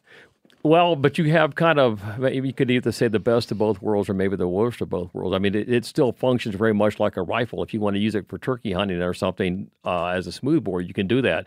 Uh, smoothbore, uh, excuse me, straight rifles, straight rifling typically doesn't get shot out as readily as a um, a, a spiral groove rifle. If you're shooting it, you can't take a spiral groove rifle and use shot in it. You know, you're not going to put buckshot in it, or they had swan shot, they called it, or uh, you know, number six or something. But a a straight rifle, you can shoot shot.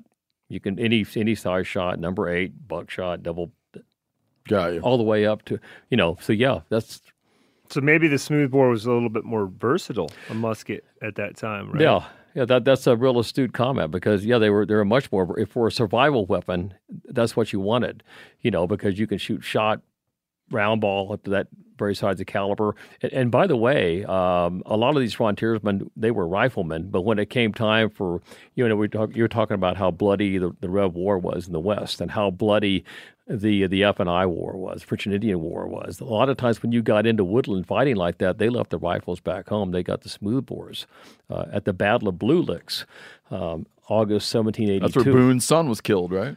His second One of his second son. yeah, the second yeah. born, yeah, the firstborn son James uh, was killed when he was 16 uh, by uh, I- Indians uh, in the uh, the Powell's Valley area, uh, 1773. That's that's man. We should get to that story later on. Oh, it's- it's a heartbreaking story, man. Tortured to death, fingernails all pulled out, killed, Sure. and then when Boone went back to find his body, oh, Yeah, he goes back. Up. Yeah, well, chokes me up. sure he goes back to well what happens he goes back and he, he, he they found the body you know initially they they did find the body that there was they knew where it was there was four or five others killed and they buried him but Boone did go back later to rebury him to try to identify his boy, and the wolves had dug the bo- had dug the bodies up, right and he recognized some wisps of hair right that were his son's hair.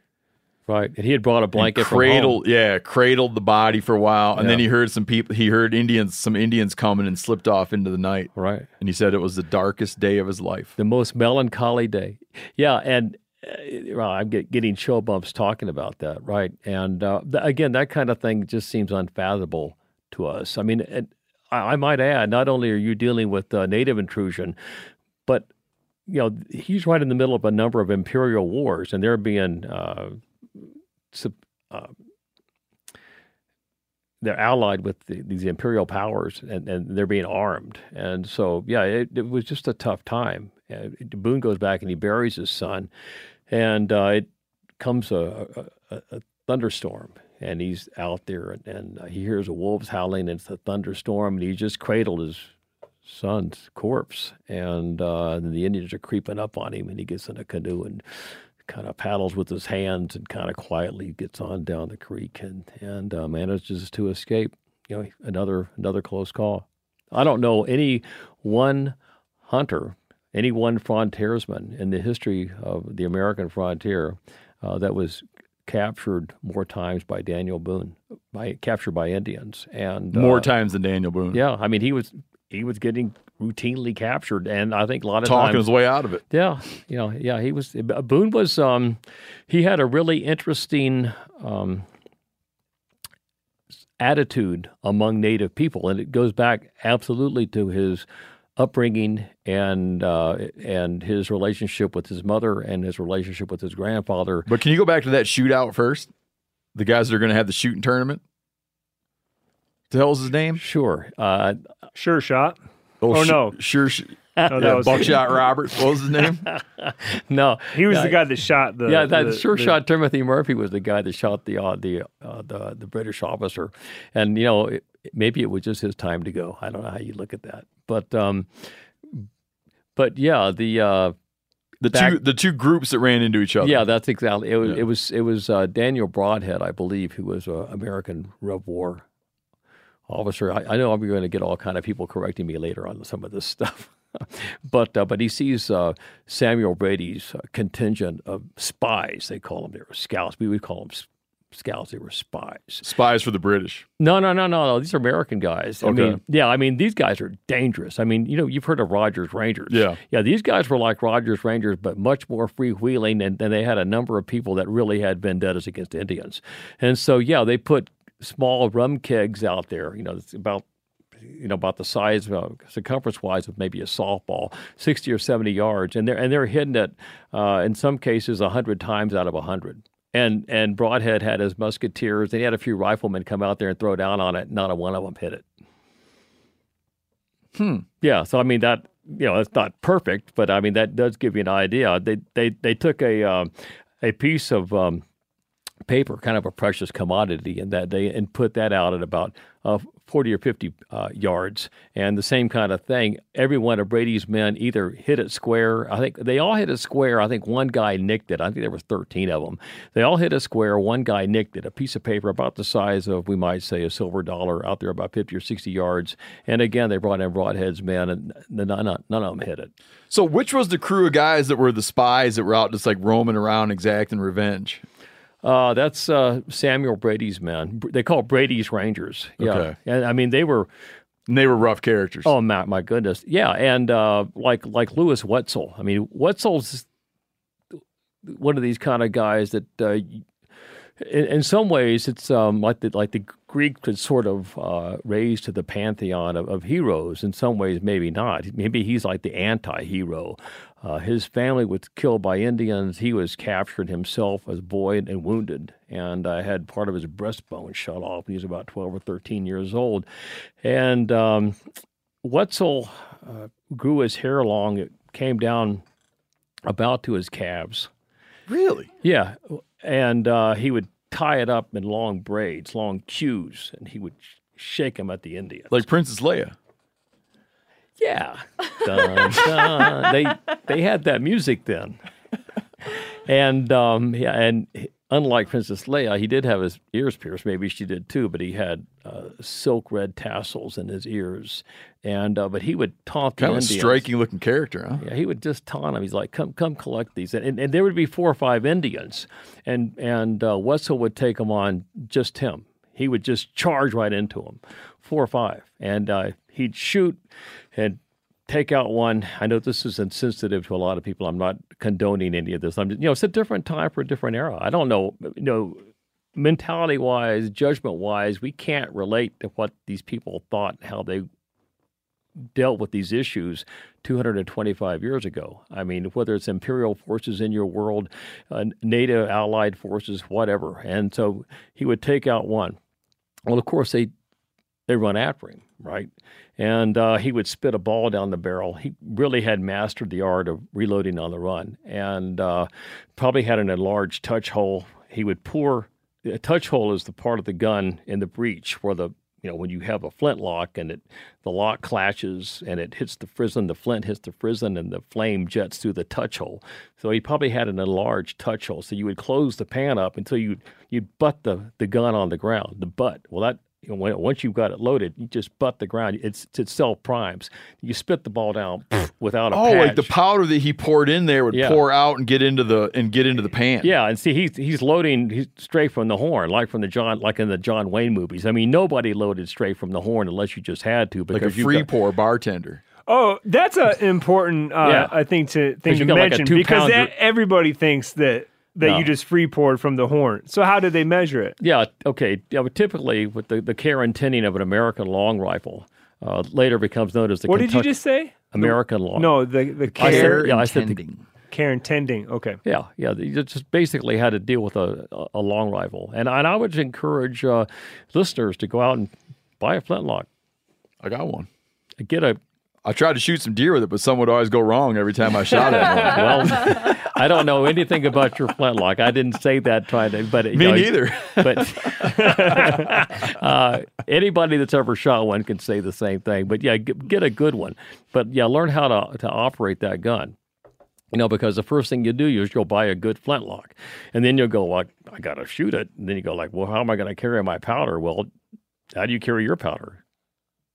Listen, man, uh, we were idiots. We- We went to go to the Pennsylvania's flintlock season. Now my buddies do it a lot. I didn't, so like I get one, How do you carry the powder? carrying the powder horn. Okay, so you do. You do. Did Okay. Okay. That- that yeah, I mean that's what three people. days. Yeah, people should people should do that. That will put them in touch with their forebears. It'll put them in touch with our subject. Boom. no, no, that's not. I'm lying to you. I poured it into a. I had a powder horn, but I wanted up pouring it into those little like looks like a little old style film canister. I poured it in there, Oh. pre-measured. Yeah, some people used to keep seeds in those. Dude, a lot of deer had close calls on that trip, man. They don't even realize. Well, anyway, uh, back to the care and tending of an Should American get them on close calls part two. the deer. the American long rifle Different here perspective. intending. Yeah, I mean you you have a powder horn Yeah. suspended on whatever side is most comfortable. Uh, if you're left hand or right handed, I have it on the right. You know, in the curl of the horn and all that. And yeah, you have a on your shooting pouch strap. You'll have a little piece of an antler. You know, it's a hollowed out deer tine that will be of a certain number of grains of powder. That's how they measured it. Yeah, and so you, yeah, oh yeah, you you measure the powder. You you measure the powder. You pour that down the muzzle. Would that, you know how they would plug the horn with a piece of deer antler or like a wooden plug? Yeah. Would that be the measure or the measure hangs No, on no, your no, no, Okay. no, no. Uh, you typically, yeah, they they use some. They'd hand carve something. A, a fiddle peg was real, real popular. A fiddle peg is kind of like ready to go. You just kind of whittle it down. But yeah, you you take the horn and you pour into a measure, and you you already know because these guys live by their guns. Okay, and if you, any any of your listeners can do the same thing because they'll figure this out too. You know, you have say like a, a like I've got a my rifle is 60 calibers. I, I shoot about 65 to 70 grains of powder. Okay, so I have a little deer antler that's hollowed out there, and I I pour to that top, and I'll um, dump that down the barrel. Then you take a um, whatever size ball you're using. You know, typically you're going to be undersized by ten thousands, twelve thousands, fifteen thousands. I mean, people that have shot these guns, you've got that all figured out, and you have a patch of linen usually, and uh, you have it um, oiled with, with bear fat. You know, bear bear is like makes about the best lube, or or whale. It's hard to get whale. These whale. days. Yeah, you just can't run down to like you know Bass Pro Shop. Go, I need sperm whale oil. Like, where can I get that? And so, uh, and then, yeah, then you ram it all down. You got to prime But it. you still now use bear grease as a lubricant. yeah, always. Where Yeah. where do you do you get that at Sportsman's or? No. Uh, from black bears. Get that from the elusive. Yeah, I have friends. So you have North some Carolina. friends that hunt black bears, and you ask them to. Yeah, if to you know save- any really like any hardcore North Carolinians that live like in the area that we're talking about, they do about four or five things really well. They hunt bears, they make moonshine, they produce little North Carolinians, and they they play music. And they make moonshine. I already know. I know. I already said that. But that they- sounds like a they really Bear like- Grease but they really podcast like to do it. yeah, you should. Yeah, you should go down there. Yeah, and, and they always have that kind of stuff. And uh, so, yeah, it is the best lubricant. So you have a grease uh, patch of linen in your ball. Yeah, be, be careful with that one. And uh, yeah, yeah, it takes lead balls to shoot a flintlock. Got it. I got it. Oh, I didn't even get. There's a joke in there. oh, yeah, I get it. Yeah, okay, boom, okay, and uh, yeah, so yeah, but but you don't pour from the horn. Uh, You know, if it was a, a clutch situation, yeah. But I mean, you might have a spark down there in the breach, and if you're pouring from the directly from the horn, then you might have a two pound grenade right by your head. Oh, oh. Yeah, like in the you know like the John Wayne Alamo movies that look So, cool. like, if you know, I, get it now. So you're saying like, uh, if there's something smoldering in there, Yeah, and you like that, and that powder falls down and ignites up the barrel, and then ignites that handful Yeah. of that, that horn full of of powder. that? Yeah, and I, and I think that's maybe whatever happened to like the, the guy that invented black powder because we don't know who he was. But I like I wondered how do you invent this? You know, the Sung Dynasty of China. You know, you had some guy and he goes like, okay, I'm going to take. Uh, 75 parts of a potassium nitrate, which they they got that under outhouses and they rendered the soil, and then then uh, uh, 15% of um, willow ash, and then 10% of sulfur, and then you you know you start you get a mortar and pestle. Go, let's see what this does. Oh, sure, man. you know, like use spread over 17 provinces or something. So, And I know when uh, Boone was when Boone would make his own powder, yeah, they would uh there was some part of it like they like to take the willow ash and they uh wetted it with their own piss. You ever read that? yeah. Something well, about the qualities of your yeah. own urine? Yeah, the well, qualities I'm- of urine were good. the way Boone did it, and a lot of folks did it. I mean, you know, we call the substance saltpeter for reasons we won't maybe get into that, but they dug the soil up under what we would refer to today as an outhouse. In bat caves. Yeah, that's right. Yep. What's that called? Guano. guano. And uh, but they yeah, and and then you would get the the dirt, soil, whatever, and you would like take um take like a sawhorse and invert it and the same basic idea and just fill it with hay, fill it full of hay and it's just pour the, the mixture of, of uh, the the earth, guano, you know, whatever they, they you know typically you're digging under the outhouse back in Kentucky, and um, you mix it with water, you pour it through there, and then you take the liqueur that is distilled from that, and you'd boil that a little bit, an hour or so, and then let it sit, and you'll as it evaporates, you'll have these crystals. That's potassium nitrate saltpeter. And so you would take that, and then you would take typically willow ash. They use other kinds of ash, and um, and then sulfur would sometimes kind of get hard to get. But yeah, you would mix that together. Um, you know, you grind the ingredients separately, but then you would mix it together, and then typically they would use uh, human urine because it it had a higher oxygen content. It would flash quicker. They determined that. I don't know how they determined that. And so, yeah, that was, um, but it was arduous, it was complicated, and very few people knew how to do it. And if you knew how to do it on the frontier, then you were quite a commodity. It's like blacksmithing. Again, that goes over our head. Most of us aren't blacksmiths, but Boone was also a very good blacksmith. So was his brother uh, Squire. And Squire was also a great silversmith. And um, so, yeah, Boone wasn't just a hunter and a, a trapper and, and, had those talents. He had uh, other talents as well, like just geared towards frontier living, not the least of which we were kind of getting into earlier, his dealing with the American Indians. You know, how he how he managed to get out of so many scrapes, you know, how he learned his protocol, you know, diplomacy, dealing with these folks. How did he learn that? Several ways. Uh, it goes back to his childhood. Um, first of all, Boone uh, was a Quaker, as his family were. They his grandfather George came to America from England, made that transatlantic journey like a lot of folks did, and uh, he was a Quaker, you know, friend as they called him, and Society of Friends, and lived in around present day Birdsboro, Pennsylvania, donated a couple of acres to the uh, Quakers there and built a little church building. I've been in that same church building a couple times. The original pews are all still there that the Boone family sat on. Are you serious? No, Yeah. no, I sat on every one just to catch that vibe if I could. And uh, and so Boone and his family were Quakers. Of course, they're pacifists, not a whole different kind of matter, but they had a number of Delaware converts.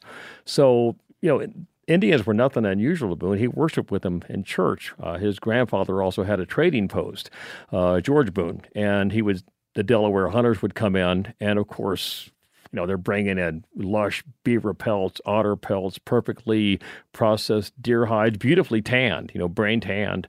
And uh, Boone intuitively is picking up on this. And he's there's the Delaware are closely related culturally and linguistically as Algonquin speakers to the uh, Shawnee. So the Shawnee would be coming in there, and you know he's learning bits and pieces of the language, you know, the patois, but he's also learning, maybe more importantly, how do you deal with these people? And uh, and he would carry this information throughout his life. He would he would tell his sons, you know, when you greet an Indian, be friendly, be frank, and give them gifts. Even if, I mean, literally, if you even if you can't afford it, you give them. If it has to be the shirt off your back, you know, if you have some bohea tea, you know, tea was a big deal, you know, part of the China trade coming all out, out of other parts uh, as well, like India, Pakistan, so forth.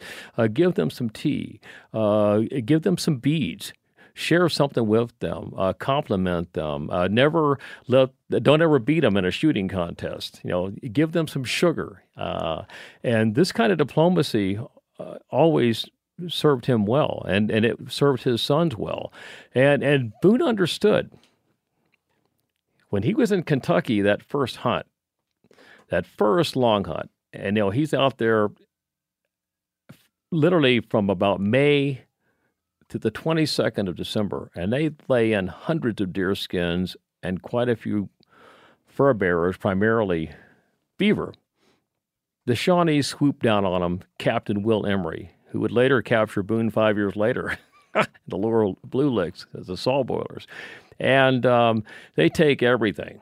And Boone understood, you know, we would look upon it as theft. Uh, from the Indian perspective, they're taking what's rightfully theirs. You know, Boone was there breaking all manner of law. You know, and uh, but this kind of diplomacy would serve him well. It would serve his sons well. Even his grandson, Albert Gallatin Boone, uh, was a mountain man, full fledged, and uh, he's out there in the, the, the famous rendezvous of 1832. He's out there with Bridger and all these guys. But there were just Indian treaties that some people just couldn't clinch. And so they would bring in Albert Gallatin Boone. And, and just the name Boone to the Indians out west, like where we are, would resonate with them because they, they understood that, that that meant, you know, fair dealings, that uh, you would be treated properly. And, um, you know, when we, we were talking earlier about Samuel Brady and those guys, these are men of blood. You know, Ken, he's a scalp taker, a scalp hunter. And uh, Simon Kenton. Simon Kenton. Yeah, Boone, that was never Boone. You know, Boone did not revel in war. He didn't glory in war. He was certainly a warrior when he needed to be. But uh, he understood not only some maybe basic Indian language. I think actually he spoke Algonquin, uh, Delaware, Shawnee probably pretty well, and he understood pipe ceremonies and so forth. But he understood just the basic diplomacy, gift giving. You know, you give somebody a gift, we think, okay, anniversary, whatever, give them a gift. Um, for the for for Native people, giving a gift. Uh, meant burnishing that friendship. It's like a chain, and if you let the chain get rusty, that's not good. But you give a gift that kind of brings back the glow, solidifies a relationship.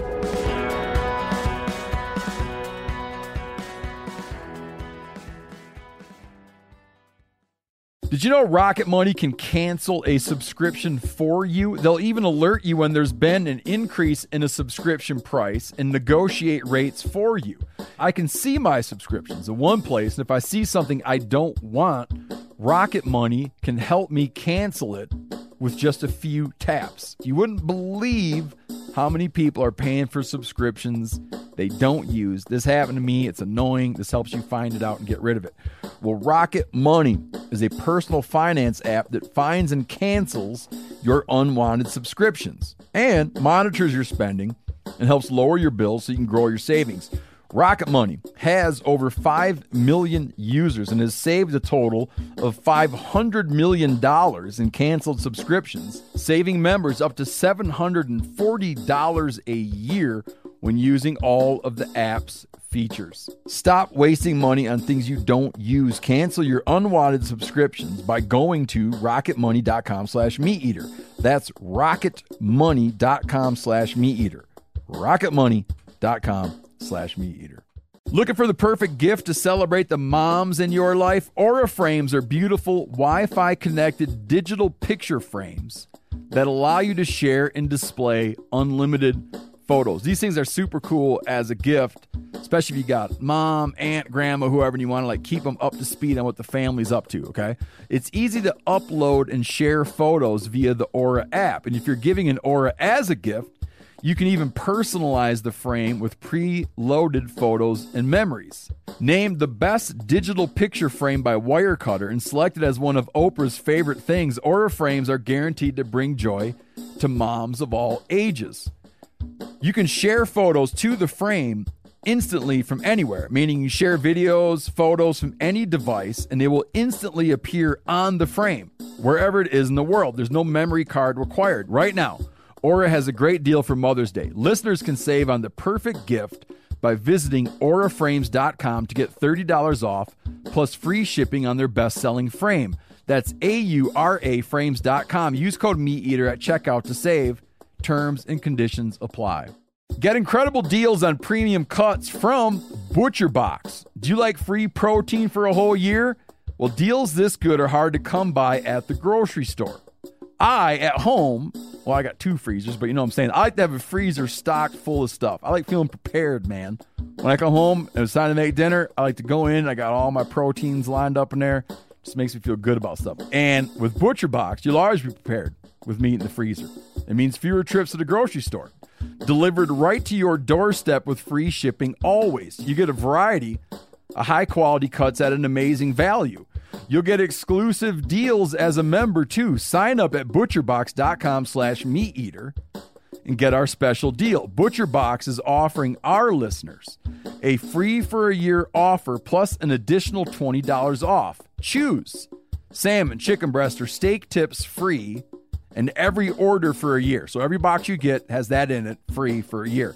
Sign up today at butcherbox.com slash meateater. Make sure you use code meateater to choose your free for a year offer plus $20 off your first order. Can you tell the story real quick of when, when Boone went on his first long hunt to Kentucky? Yeah. He went with a couple guys, but wound up being alone for a year or close to it. And one of those guys, they never knew what happened to him. And he wound up, they found his skeleton like years later Yeah. inside a hollow tree. Like, what the hell? How did that work out? Well, it didn't work out for him too well. But yeah, what happened was uh, Boone uh, begins his first actual Kentucky long hunt in May of 1769. He's led to Kentucky by John Finley, who he had met in 1755 during General Edward Braddock's ill fated death march. Boone met Braddock. Boone was 21 years old. Uh, Finley was about 12, 13 years older. And Boone witnessed that whole slaughter, huh? From from afar, right? At Braddock? Oh yeah. I mean that yeah, I mean that's that's a whole different kind of episode. I don't know if you want to segue into that much, but yeah, I mean that's uh, Braddock that was at the height of the French and that was before that was that's the first salvo of the French and Indian War. Is Braddock's trying to build a road and and in some ways it's a miraculous, near miraculous engineering feat. He builds a road from uh, Maryland getting close to present day Pittsburgh, you know, at, at 110 miles, he's blasting routes. I mean, but yeah, they're they're trying to build a a road to uh, Fort Duquesne, at the, the headwaters of the Ohio. You know, you have the uh, Allegheny to the north, the Monongahela to the south. You have the Ohio River. There's the French fort right there, and so yeah.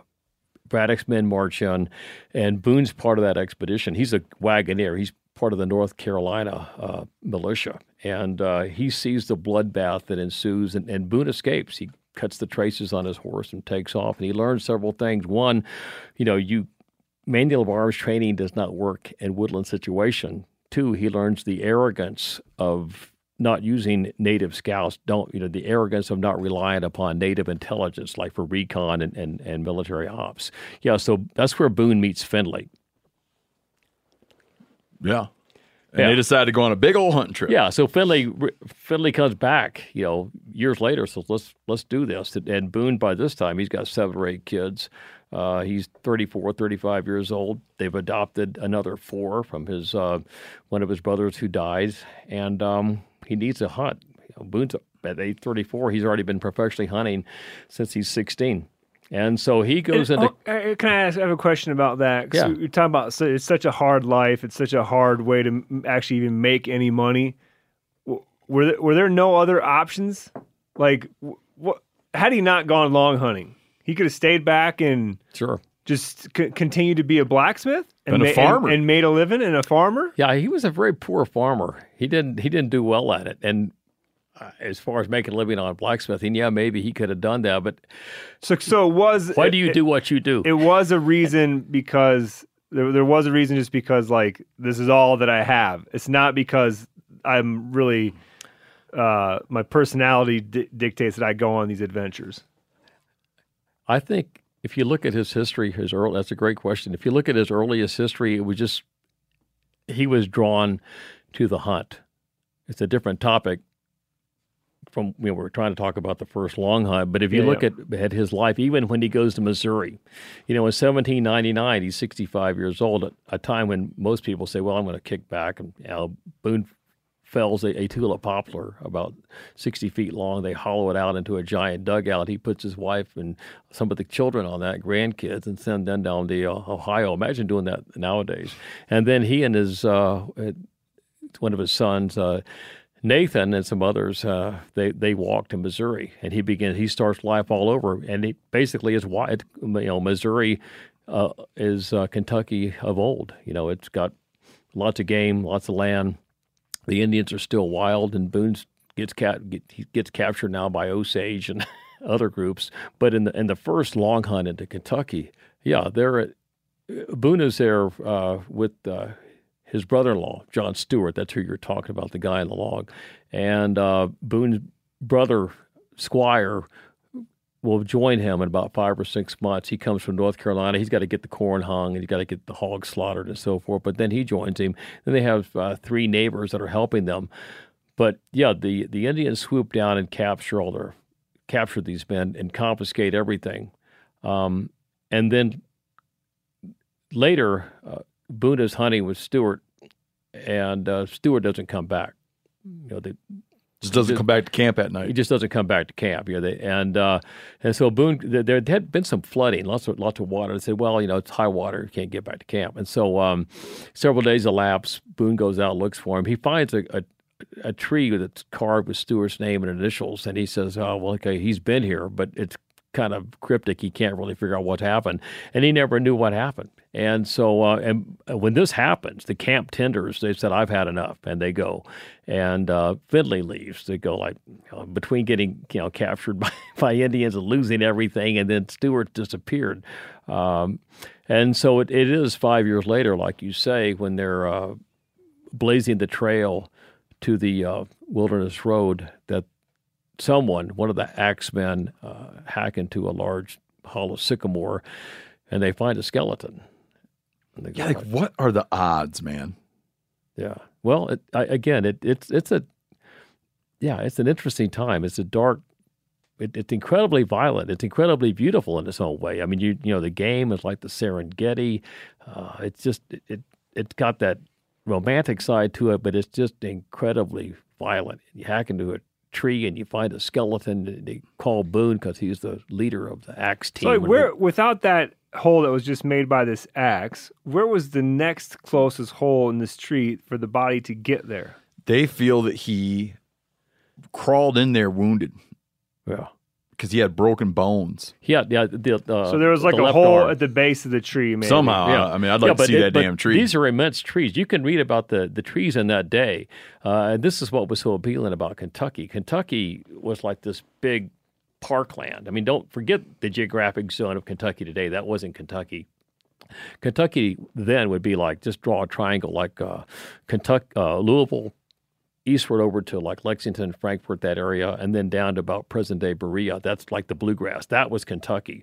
And you had giant deciduous trees, tulip poplars. I mean, you would have uh, five or six men that would camp in a tree over a season. They would camp in the tree. Some in some cases they What could do you even, mean by In the camping hollow. in a tree? I mean, in the hollow tree. In some cases, you could even get the horse in there. Yeah, it's a huge and and because of the native practices of, of uh, you know. Now we're learning how valid this is, but the native practices that, that had gone on for hundreds of years of uh, of burning uh, the, the grasses, you know, seasonally torching them to get rid of what we would say is secondary growth and gets rid of pests, and you can see for a long ways and look out for enemies. I mean, there's a lot of reasons why they would torch um, the the prairie, the savanna periodically what it did is it is it cleared out the secondary growth, and then you had these large deciduous trees that would grow and grow and grow. And so when they would describe Kentucky, you can read John Filson's book on Kentucky that came out in 1784, the, the Discovery, Settlement, and Present State of Kentucky by John Filson, and he describes Kentucky like a vast meadowland. And the word Kentucky, uh, they think there's different interpretations. You know, you have people that think it's Iroquoian, it means dark and bloody ground, but the Algonquin translation is um, the great meadowland. And so you had these immense hollow trees. The soil was loose. Again, it means nothing for us to say, yeah, you could get there on the first day and plow. You know, we don't think like that. You know, I think, do I have my cell phone charged up? Yeah. But yeah, you could get there the first day and you could actually plow because of the, the openness of the land, the soil fertility, the looseness of the soil. So they find his body in one of these immense trees. But yeah, you like the, the chances of that. oh, if I could have that tree I mean, with it's that like- body in it, I'd put that right in my living room, man. The, the tree or the body. If I, I'd want to saw out. I'd want to saw out that chunk and have it sitting in my living room, right in the center of the living room. Yeah, it, it, it was John Stewart, and, and, and Boone was very close to it. It's his brother. and he had broken up bones, right? It, it was one. It was the the upper left arm. It was uh, like between, so like the shoulder, the deltoid to about the elbow. There was a, a broken bone, and it was discolored and from lead. And so it was obviously it was a, a broken. Uh, He got shot. he got shot, and uh, Boone theorized it was probably getting cold, or he was being chased, or something, and he crawled inside the tree and uh, and died there. Very sad, lonesome, forsaken death. oh, it's haunting, man. And the fact that they found it. Well, and you can give him a And the fact that Boone was there when they found it, yeah, and, and and how did he identify him? How would he how would he know this is John Stewart? probably his kit, right? I don't know. His gear. Yeah, he had his powder horn, it had his name carved in it. Oh, really? Yeah, and Boone said, you know, there he thought that he could kind of look, see some look on the skull, and maybe pick out some resem- uh, resemblances. I don't know how valid that is, but that you know, that you, that is one account. But yeah, the powder horn had his name on it, and it was just distinctive. You said earlier that he had carved um, the guy that was dead. That he had carved his name in a, in a tree. Was that a common practice? Yeah, These guys are just kind of like, I was here, kind of a marking. yeah. I mean, I think even now, you know, people want to leave their their Sure. their John Doe, and uh, it was common with with American Indians as well uh, on trees that were along uh, well established uh, buffalo paths. The buffalo paths were like the great interstate system.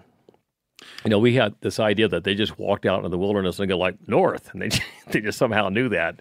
Well, no, they didn't know that. I mean, they you could you know infer it, out, figure things out.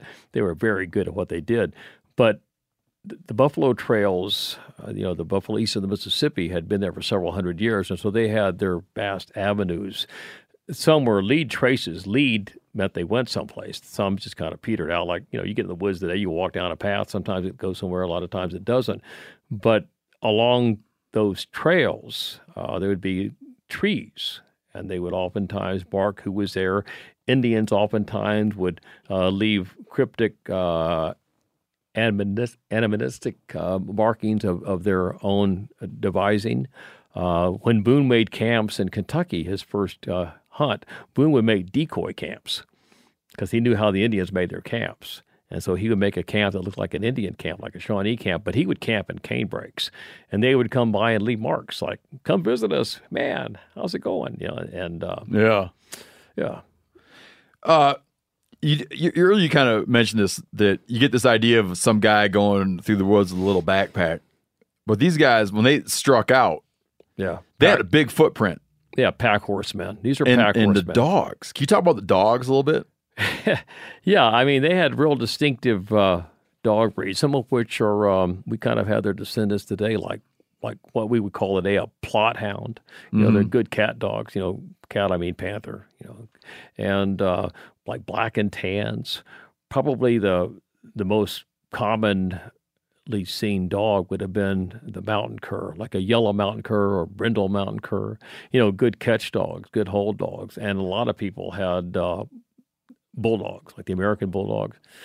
Uh, Dr. Thomas Walker, who came to Kentucky, you know, Boone was not. There's a lot of mythology about him. He wasn't the first guy into Kentucky. You know, long hunters didn't come in to uh, bring civilization. That's the last thing they wanted.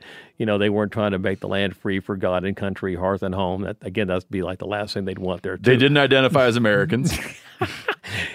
that none of that was you know they were these are just guys that are that are making a living. But you know the, the first guy that really comes in and uh, leaves a, a wonderful journal is uh, dr thomas walker in 1750 and walker had developed his own kind of a foxhound beagle looking hound. We call them today walker hounds. You know i'm sure you've heard of those. And that's yeah that's another type that they had. Yeah. And then spaniels. Spaniels were popular. Audubon had a spaniel. He wasn't a long hunter but you know he that time period close. And how and how did they use them? Like, like they had them around, obviously, but like you in the notes it says it wasn't just for hunting. Yeah, well, I mean, think of yourself in kind of an aboriginal fashion. You know, they're going to keep you warm. You know, get them in there. Like if you're in that hollow log, that hollow tree, you know, they're going to keep you warm. Uh, you know, the term three dog night, not the band, but you know, that's the whole idea. That's how cold it was. Yeah, that's how cold it was, and um, you know, definitely they, they can kind of be a, a liability. They bark, you know, and you know they give you give you away, but they're they far more than um, pay for themselves advantage wise because they can warn you. You know, it, it, you know, if whenever it, it worked both ways. Whenever the Indians uh, were sneaking up on the white camps, they had to be aware of the white hunter dog. Whenever the, the white hunters were sneaking up on the Indian camps, they had to be aware of the Indian dogs. So yeah, I mean, they can they they can keep you company. You know, Boone loved his dogs. There's several accounts of Boone singing to his dogs. Yeah.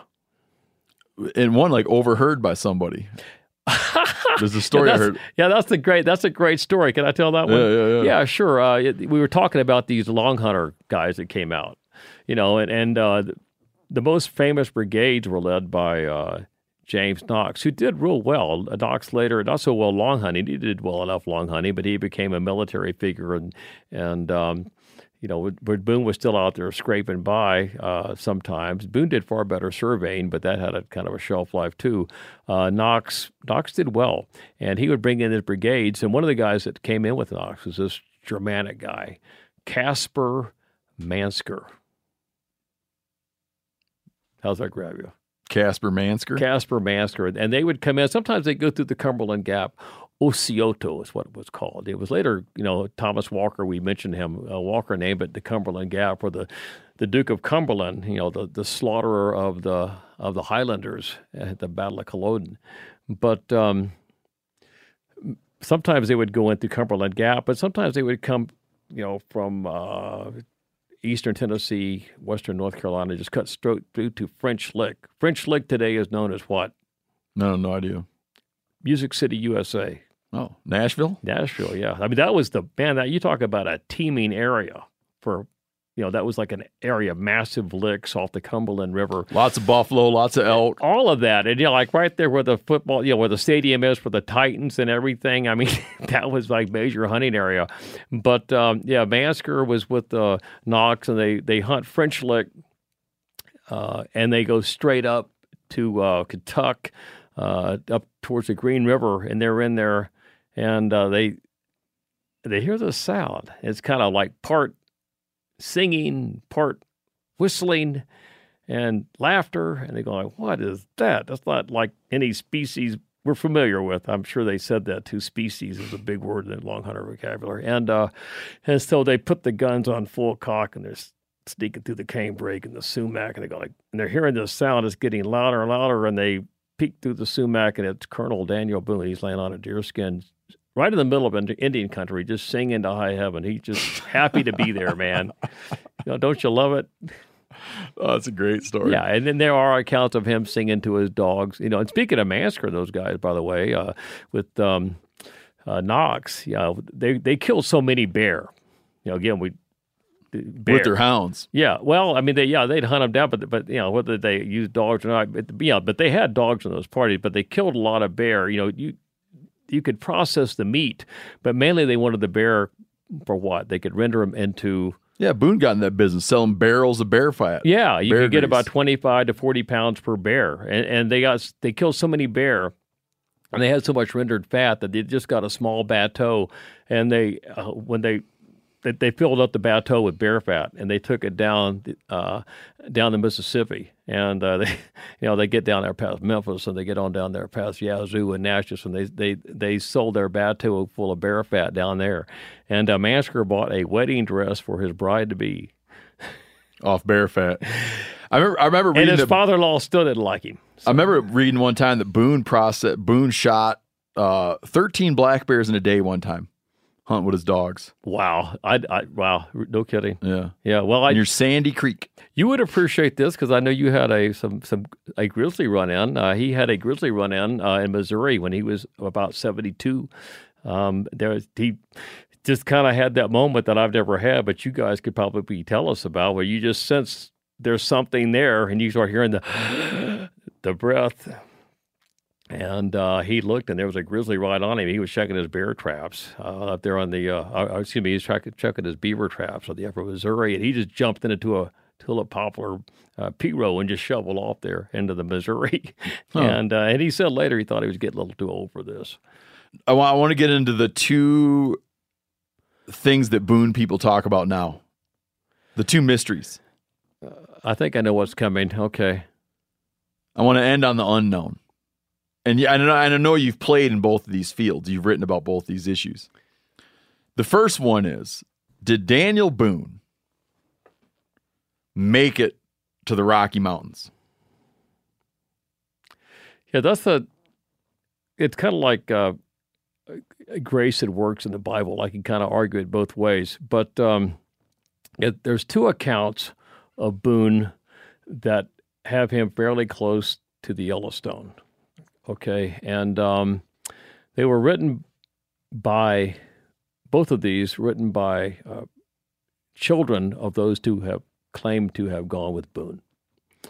And uh, they're written about 70 or 80 years after the account. And in one of the cases, especially the details are really great. I mean, they're really tribal specific, like the like they were who was on the who was on the trip, and uh, that they had uh, Mackinac boats, and they were attacked by Snake Indians, and kind of how that went down.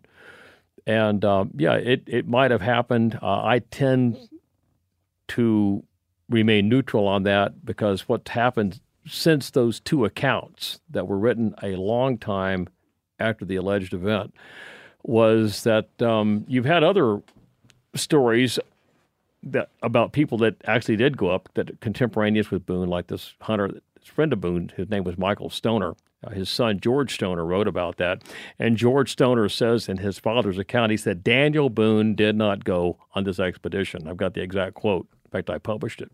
But other writers have taken part of Stoner's account and left out that part that Daniel Boone did not go, and they incorporated it with these other accounts that have Boone there and have created, uh, for lack of a better term, hybrid accounts. And then those get republished and republished by uh, consensus historians, and people go like, "Well, there you go." And so I, I remain neutral on that. You know, I, I want him. I want that moment. You know, I want that image of Boone's in the Yellowstone. To make it to the second West.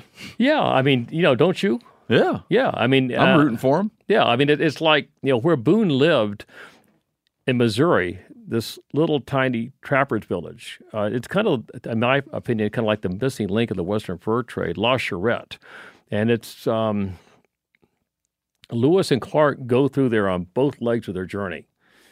You know, 1803, 1805, right at that time period, and uh, Zebulon Pike is there. The- You know, Is Boone there too? well, see, there's no mention of Boone, but that, that's kind of like my point about this uh, Rocky Mountain thing. You know, you want that, you want that to happen. He would have been rubbing elbows with those guys. yeah, I mean, you, you know, like who's the big artist back in that time period? Alfred Jacob Miller. You know, you want that that oiled image of, of Boone and Lewis and Clark, and you know, like like symbolically, you're passing the yeah. passing the torch, you know, and you want that image of I do of, of you know Karl Bodmer, the artist, or somebody painting Boone out there in the the Yellowstone, you know, uh, but but. The, the, dates are inconsistent. Uh, these hybrid accounts have prol- proliferated and have appeared in, uh, you know, books that are out there, and uh, you know they may have other other evidence that I don't have. I'm not going to uh, discount that, but I do look at a lot of footnotes, and I see a lot of the accounts out there about Boone being in the Rockies. And uh, if you'll start examining footnotes, you'll see that a lot of these stories have nothing to do with Boone. It's the Yeah. same way with the other mystery that I think that you're going to bring up. Yeah, here's the next mystery. Okay, is, is, this- Legend is, has is this it- a paternity issue? Legend has it. No, no, no. No, I don't, no, that's a great mystery, but we're going to get a different mystery. Oh, okay, something new. A- As, not even legend has it. We, the facts are this Boone dies in Missouri, Oh, that one. gets buried. Okay. Later, even though he swore off Kentucky, said he'd never go back to Kentucky, later they come and dig him up and haul him over and rebury him in Kentucky and make like a little mausoleum for him there in Kentucky. Or like a, what do you call it? What's the word I'm looking for? Yeah, Uh, yeah, the, the, the, the little vault. Yeah. Yeah. But then later, some people come out and say, "Ah, I tricked you. That wasn't Boone. He's still in Missouri." Yeah, I, I just wrote a book that addresses every bit of that. I don't know if I'm allowed to talk about my books. Yeah, oh, well, that's the last thing you're gonna do after you answer this question. Is you're gonna tell people what books you wrote. If you want to go visit Boone's grave, Yeah. do you head to Missouri or do you head to Kentucky? Uh, I head to Kentucky because what was left of Daniel Boone and what was left of his wife Rebecca, and people tend to leave her out. And by the way, we really ought to talk about women on the frontier sometime. Uh, was exhumed and taken to Kentucky. Daniel Boone died in 1820. Rebecca died seven years before, 1813. Just imagine this: you go out on that little knoll out there, and you said, "I want to be buried right there." I don't want to be back in Kentucky because they treated me really bad on land deals. And, you know, Boone always said given the choice between going back to Kentucky and laying his head on a chopping block, he'd have no hesitation to lay his head on the chopping block. Really? Yeah, he didn't want to go back to Kentucky. You know, you had asked earlier about, you know, why did didn't Boone like Kentucky? Yeah, Boone loved Kentucky. He didn't love what had happened to it. He didn't love what had happened to him there. But yeah, his remains were exhumed. And you, if you read the accounts very carefully, it's very clear that they came and they dug up what they could find. You know, we're not talking about the greatest embalming methods in 1820.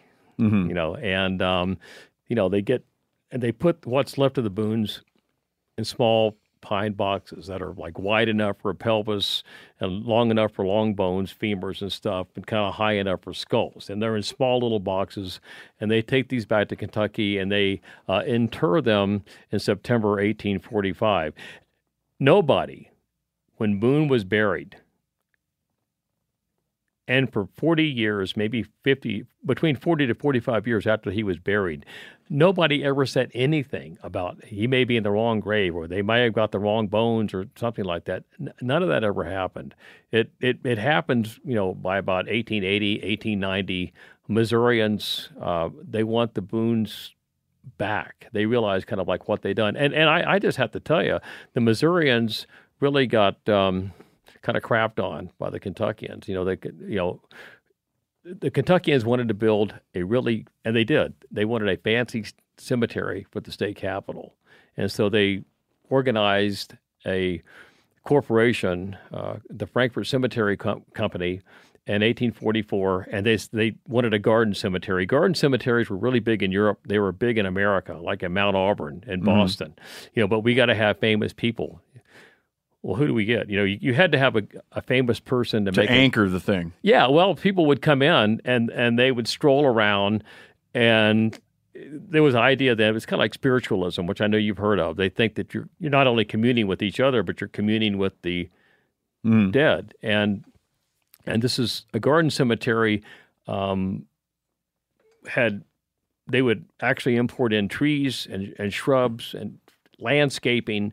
Um, it was a whole novel kind of thing. You know, the, the cemeteries that they had then, like in Frankfort, you know, you had a few church, church cemeteries with the leaning crosses and some old farm cemeteries where dogs were digging up bones and dragging them around. And so they really wanted a, a, a, suitable cemetery for Frankfort. And so to make this go, you had to have somebody famous. And so who, but, you know, the, the, first family of pioneering in Kentucky, Daniel and Rebecca Boone. And so, yeah, the way that the needle is threaded a lot of times these days, people will say, I've had a number of Missourians who, at least up to this time of this recording, has accepted me as a friend and, a, and as a brother. There's still tension between Missouri and Kentucky about this politically, and um, but they'll say, well, yeah, the Kentuckians came and got what bones they could get, uh, but we have his viscera, we have his heart, uh, we have his skin, and they start really like kind of threading that kind of needle. Like he's mainly here in the soil, but they have some bones.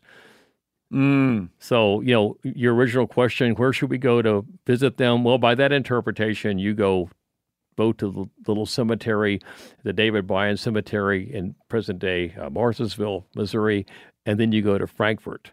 Um, but I don't think we make those exceptions about other people. Like, in, you know, if you bring back war veterans, like from, I don't know where you, you know, Vietnam or Iwo Jima or something, they don't go like, well, you know, we have a little bit of him over in Arlington, but the bulk of him still over in, you know, Incorporated into the You know- minerals of the soil. yeah, I mean that. So, eh, but I understand that, and uh, you know, both places have their validity, and uh, you know, it, it really is a shame. But you know, Frankfort, Kentucky, if were it me, like where would I go and say this is what was left of the man? This is where I would go.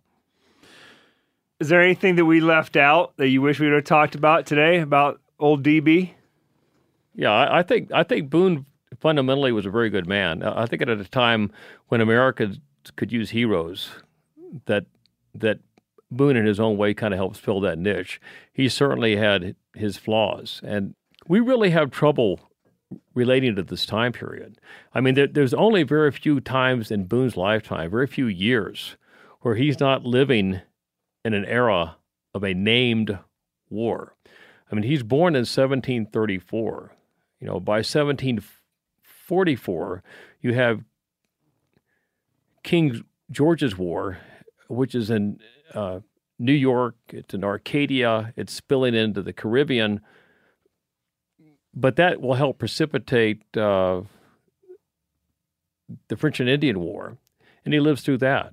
And then you have this really very brief, bloody epoch, uh, Lord Dunmore's War of just death up and down the frontier. Boone lives through that. You have the American Revolution. Uh, then you have the War of 1812, and, and uh, Boone's 72 years old, and he's still participating locally in Missouri in the War of 1812. He's helping guard forts and, and, and man palisades and so forth.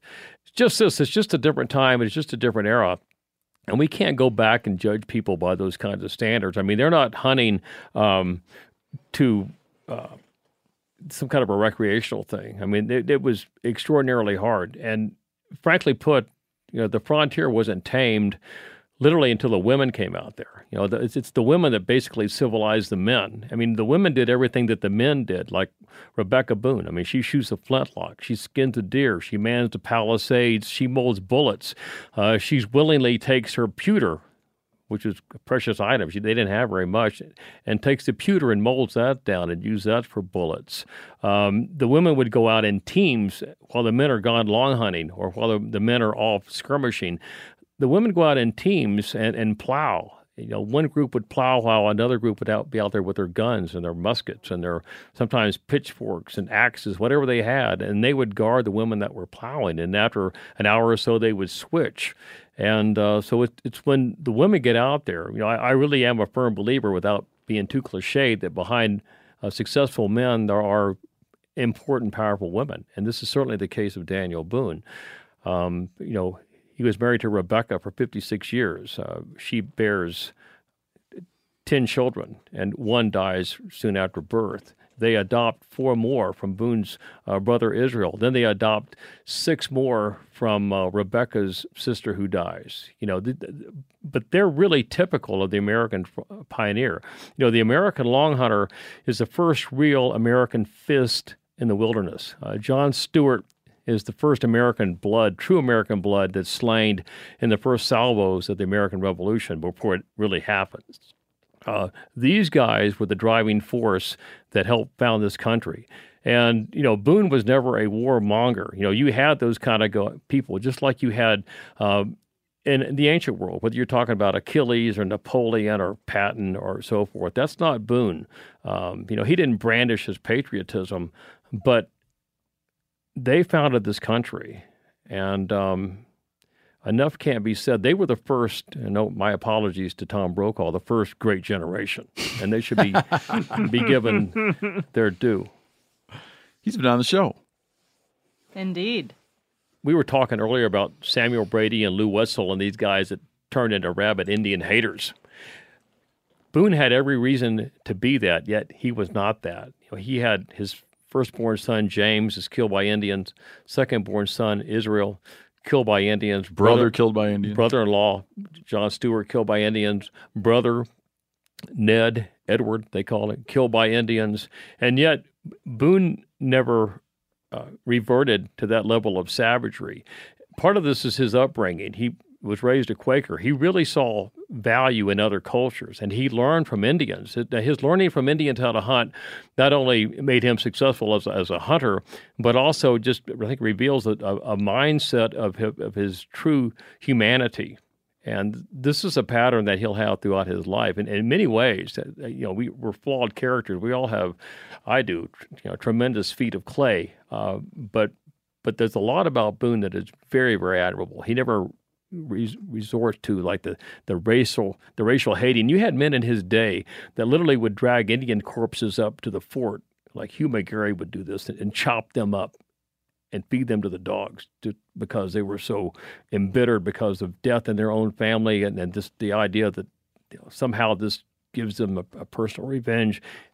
And Boone saw this. You know, how would I react to seeing that? I don't know. And how do you live in that and not revert to some level of savagery like that yourself. This is what's so interesting about Boone. You know, you had men that and, and this is one reason why people feared the forest. I mean, the term savage, we would oftentimes just apply this to Indians, and they, they didn't just apply it to Indians. You know, the beasts were savage, the forests were savage, the people within the forest were savage. They feared that because it was seen as like this dark, male- malevolent force that you would revert to. Boone never does.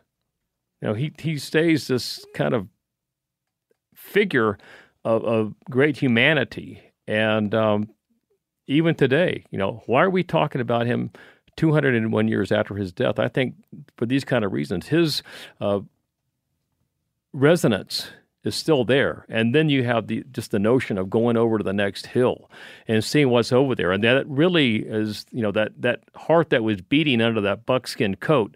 That's the heart of every American. That's something deep and precious in our own psyche, I think. Yeah. You got a new book come out recently. We're gonna plug some books before we end here. Okay, Yeah. I'll, I'll tell you my favorite book. You tell me your uh, tell me your new book. Okay.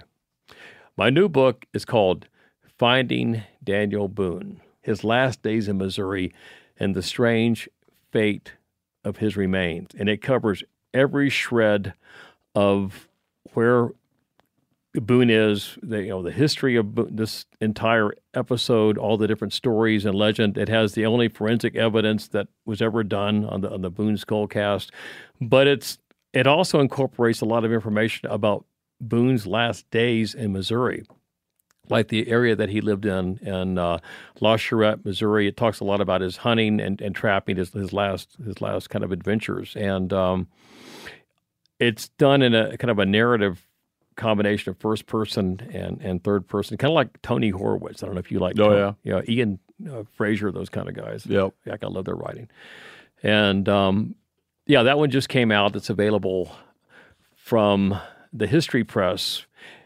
and I'm looking at it on Amazon right now. I brought you a copy. Oh, sweet. I don't need to hit order. so I'll tell you how I found you, how I became a fan of your books. Your book, The Long Hunt Death of the Buffalo East of the Mississippi, which is a good ass book.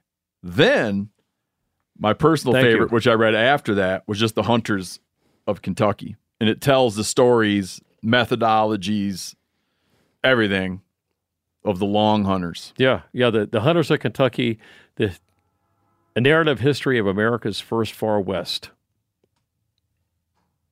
Great book. Thank you. Yeah, you put it on a like top ten list in 2016 or something. I, one of my friends sent me the link.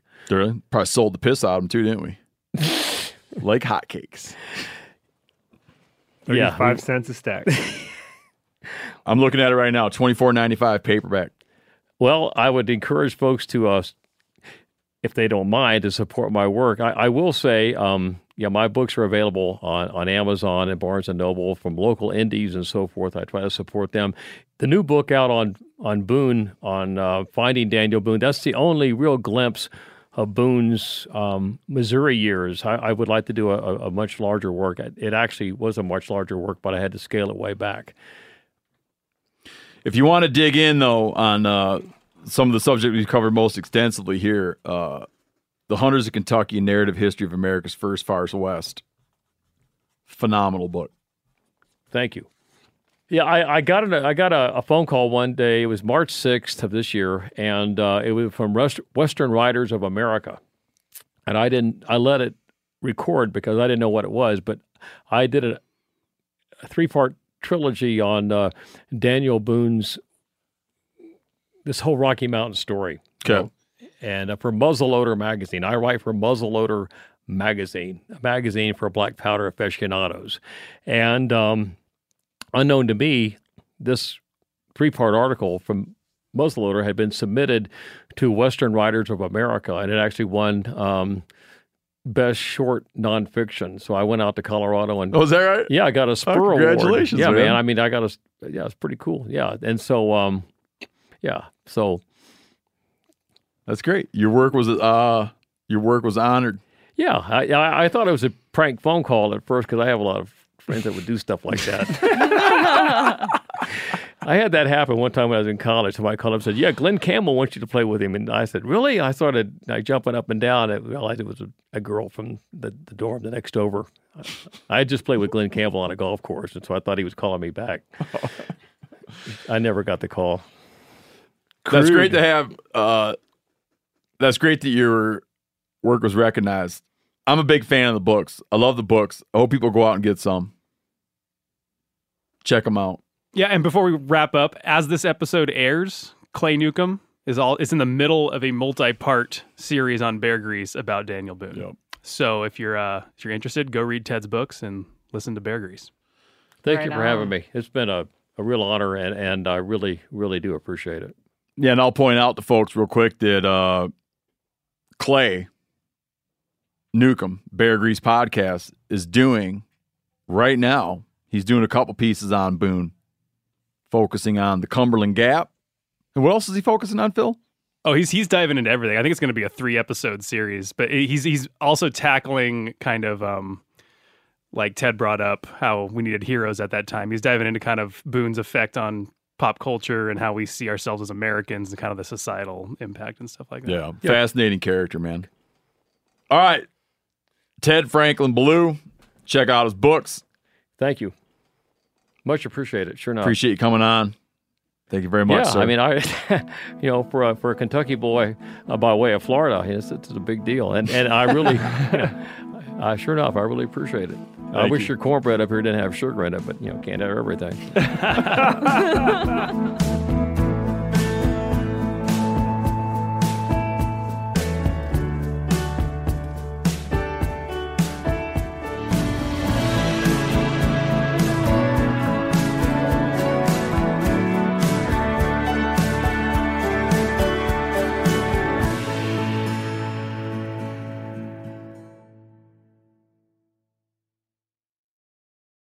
Telling you what, Decked is a game changer. Decked has completely changed how I load, organize my truck. All my stuff that I want is always in there, out of my way, and secure. It's perfect. If you own a pickup truck that you use, you know, like a truck, the Decked drawer system gives you weatherproof storage for all your gear. You can lock it up too. You keep your tools and gear organized, job site or out in the field. Go to decked.com slash meat eater to receive free shipping. Go to decked.com slash meat eater. Get yourself some free shipping. Hey, if you follow wildlife news at all, you're probably aware that the island of Maui has an incredible abundance of axis deer. So much so that they're causing ecological damage. Well, Maui Nui venison is thinning out some of those axis deer herds and delivering venison sticks and fresh cuts to your door. Visit MauiNuiVenison.com. That's M A U I N U I venison.com. Use promo code MeatEater for 20% off your order.